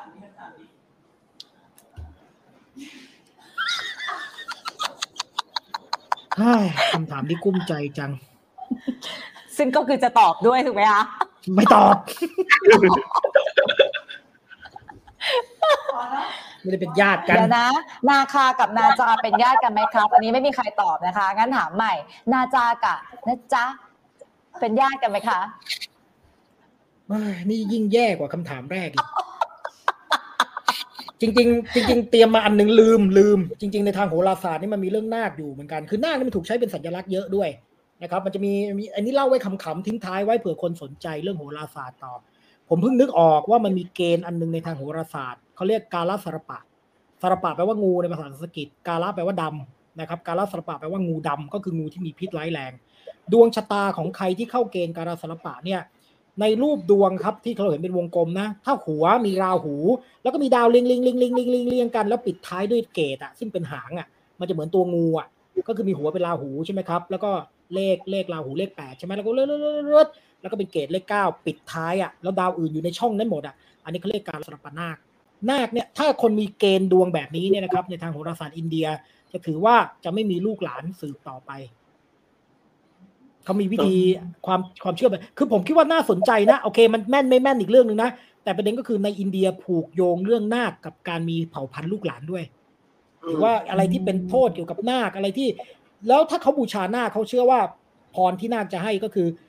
เป็นเรื่องของการมีลูกหลานสืบเผ่าพันธุ์ซึ่งผมก็เออซิมโบลิกของหน้าที่มันตัวยาวๆมันน่าสนใจนะเพราะเขาไปเชื่อมโยงกับเรื่องของการมีลูกหลานสืบเผ่าพันธุ์ ในขณะที่ทิเบตจะมองเรื่องสินทรัพย์ในดินแม่น้ำธรรมชาติอินเดียเนี่ยจะโยงเรื่องหน้าเข้ากับเรื่องของการสืบตระกูลหรือการมีลูกหลานด้วยเออเพิ่งนึกออกแวบขึ้นมาเมื่อกี้ว่าเตรียมไว้แต่ไม่ได้พูดครับอ๋อแต่ว่าแต่จะพูดใช่ไหมคะไม่จะพูดที่มันที่มันไม่มีลูกหลานสืบเผ่าพันธุ์เพราะว่ามีหัวเป็นราหูใช่ไหมอาจารย์ใช่เป็นตัวเคราะห์ร้ายทั้งสองตัวปิดหัวปิดท้ายแล้วมันจะดูเหมือนตัวงูอ้าวแล้วทำไมเรียกเกณฑ์ตัวเกณฑ์เป็นเกณฑ์ที่มันเป็นโชคร้ายอ๋อเป็นหางเกณฑ์จริงๆเป็นดาวบาปเคราะห์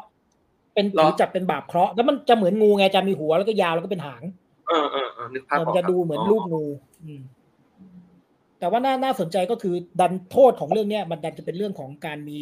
ลูกหลานนะครับการสืบทอดวงตระกูลซึ่งเขาใช้นาคเป็นสัญลักษณ์มีใครมีอะไรจะเสริมใครไหมคะ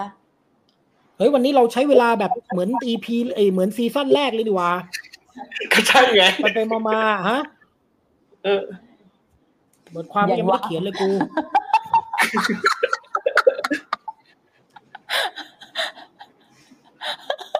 เมื่อกี้อะไรนะเทียนเทียนไม่ใช่ไม่ใช่เทียนไฟใช่ไหมคะแต่โค้ชเป็นคนไม่คุยคำละจังพอก่อนพ่อนะเนี่ยเดี๋ยวมติชนสุดสัปดาห์เขาก็มาทวงอีกอ่ะเราสองคนน่ะนะอย่าลืมส่งบทความเขาด้วยอาจารย์เพราะฉะนั้นที่เราคุยมาทั้งหมดเราว่าน่าจะครอบคลุมหมดทุกมิติแล้วเนาะใช่ไหมคะไม่ไม่คุมอะไรไปกว่านี้แล้วนะครับถ้าคุมกว่านี้ก็ต้องห่มแล้วล่ะครับเดี๋ยวก่อน นี่เธอแบบตอบคำถามธรรมดาไม่แซะไม่เสียดสีได้ไหมเธอไม่เป็นไม่เป็นเดี๋ยวก่อนขออันนี้ก่อนค่ะครั้งที่แล้วครั้งที่แล้วหลังจากที่มีการแชร์รูปไฉสิงเอียะมีท่านไหนไหมคะที่ชมอยู่ร่วมกันแล้วแคปภาพไฉสิงเอียะไปแล้วเอาขึ้นเป็นอะไรนะคะเป็นสกรีนของของโทรศัพท์ใช่ไหมคะขึ้นหน้าจอโทรศัพท์แล้วมีโชคมีลาภในรอบเจ็ดวันนะคะมีใครมีประสบการณ์แชร์หน่อยได้ไหมคะว่าใครที่แบงค์เตยมีภาพไหมคะก็คือใครที่ทราบว่าอาจารย์พจน์ก็คือได้ลองเอาขึ้นเหมือนกันเหรอคะใช่รีวิวคนรีวิวให้เราคนรีวิวอาจารย์พจน์รีวิวไหนคะสวยจริงสวยสามวันวันที่สามแม่งตื่นมาแบบโอ๊ยอย่างแรกที่ทำคือเปลี่ยนอ่ะฟันพุ่งฟันแบบไปพุ่งไปอีกไปอุดมาสี่เดือนแล้วอยู่ดีๆก็หลุดมาแบบไม่มีเหตุผลอย่างเงี้ยแล้วก็ต้องไปทำใหม่ต้องเอาไปทำใหม่ก็เจอหมอที่มือหนักมากอะไรอย่างเงี้ยแล้วเป็นคนกลัวหมอฟันมากกลัวเสียงฟอฟันนี่หมอก็ดุมากเลยแบบว่าดุอ่ะปึ๊กปึ๊กปึ๊ก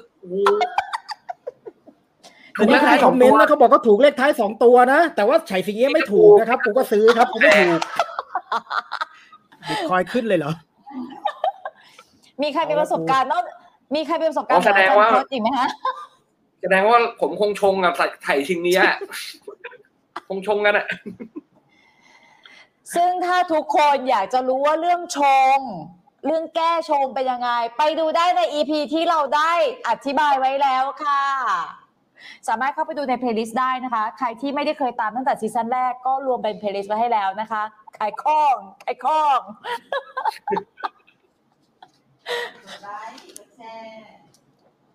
อ่าแล้วก็อย่าลืมนะคะอาจารย์ทั้งสองคนมีเพจส่วนตัวนะคะอาจารย์พจน์ก็คืออยากเห็นรูปแมวอะไรดีดขึ้นมาเชียร์อาจารย์พจน์อยากเห็นรูปแมวของเขานะคะก็เข้าไปได้ที่เพจของอาจารย์สิริพจน์นะคะนี่ค่ะแต่อย่าไปยุ่งอะไรกับแกมากนะคะแค่เลี้ยงแมวแกก็ไม่มีเวลาแล้วนะคะค่ะอาจารย์แชร์รูปแมวเยอะๆหน่อยนะคะอาจารย์เป็นพับลิกเยอะหน่อยนะคะรูปแมวนะคะส่วนของอาจารย์ตูนค่ะวันนี้เป็นเต้าตูนเต้าตุดนี่ค่ะเป็นเพจอาจารย์ตูนคมกิจปุ๋ยเต็กเข่งนะคะอยากจะมีทีมแอดมินอ่าทีมแอดมินรอตอบอยู่นะครับอย่าลืมไปกดติดตามกดไลค์ฝากแชร์ว่ะเออแพนในที่นี้ก็คือเป็นสิ่งเคารพบูชาสักการะของอาจารย์ตูนนะคะหัวหน้าทีมแอดมินของผมชื่อแพรนะครับเป็นหัวหน้าครอบครัวด้วยปะคะครับผมผู้นำของผมเองครับผู้นำของผมผู้ปกครองตอนนั้นคุยกันอยู่เฮ้ยเขาจะเรียกว่าอะไรดีเขาจะตัวเองเป็นแอดมินเวลาแนะนำคนอื่นเป็นแอดมินหรือว่าเป็นผู้ช่วยหรือจะเป็นเลขาหรือเป็นผู้จัดการ แล้วเราก็เลยเอ้ยผู้ปกครองดีกว่าให้เป็นผู้ปกครองเพราะนั้นก็คือบทบาทจริงบทบาทจริงผู้ปกครองค่ะวันนี้เพื่อไม่ให้เป็นการเสียเวลาในการไปเขียนบทความส่งเขาอย่าไปยกเลิกคิวเขาอีกล่ะนะคะก็คือวันนี้ขอบคุณทั้งสองท่านโดยเฉพาะขอบคุณคำถามแล้วก็คนที่เข้ามารอตั้งแต่ตอนก่อนที่จะเริ่มไลฟ์ด้วยซ้ำไปนะคะขอบคุณมากขอบคุณทุกความเห็นด้วยนะคะแล้วก็สามารถย้อนชมได้นะคะใน YouTube นะคะขอบคุณอาจารย์ศิริพจน์ขอบคุณอาจารย์ตุลนะคะขอบพระคุณค่ะเต้าตุลเต้าตุลเต้าตุลค่ะวันนี้เป็นเต้าตุลกูเหนื่อยตรงตำแหน่งนั่นแหละขอบพระคุณนะคะลากันไปก่อนค่ะวันจันทร์หน้าเรากลับมาพบกันแล้วก็อ๋อเดี๋ยวขอนิดนึงจริงๆแล้วอ่ะเราอ่ะเราอ่ะเราวางประเด็นสิบสอง อี พี ในซีซั่นนี้ไว้แล้วอ่าแต่ก็ยังมีคนแนะนำมานะคะว่าอยากจะให้ทำเรื่องนั้นอยากจะให้พูดเรื่องนี้ซึ่งเดี๋ยวจะลองเอามาคุยกับอาจารย์ทั้งสองท่านดูนะคะว่าเขาจะขี้เกียจไหมนะเพราะว่าเขาเตรียมข้อมูลกันไว้แล้วนะคะนะคะเดี๋ยวจะลองปรับดูหรือว่าอาจจะแปะไว้กับของ อี พี บาง อี พี ได้นะคะยังไงก็ขอบคุณทุกความเห็นนะคะอย่าลืมติดตามกันทุกวันจันทร์สองทุ่มนะคะบายค่ะอาจารย์สองท่านขอบคุณทุกคอมเมนต์ค่ะกูเกลียดมากขอจริงจบมั่นใจมากบอกให้ทำก็ทำไปไปไปเดี๋ยวนี้เลยค่ะทั้งสองคนไปนะไปเลยนะไปขอบคุณทุกคนค่ะ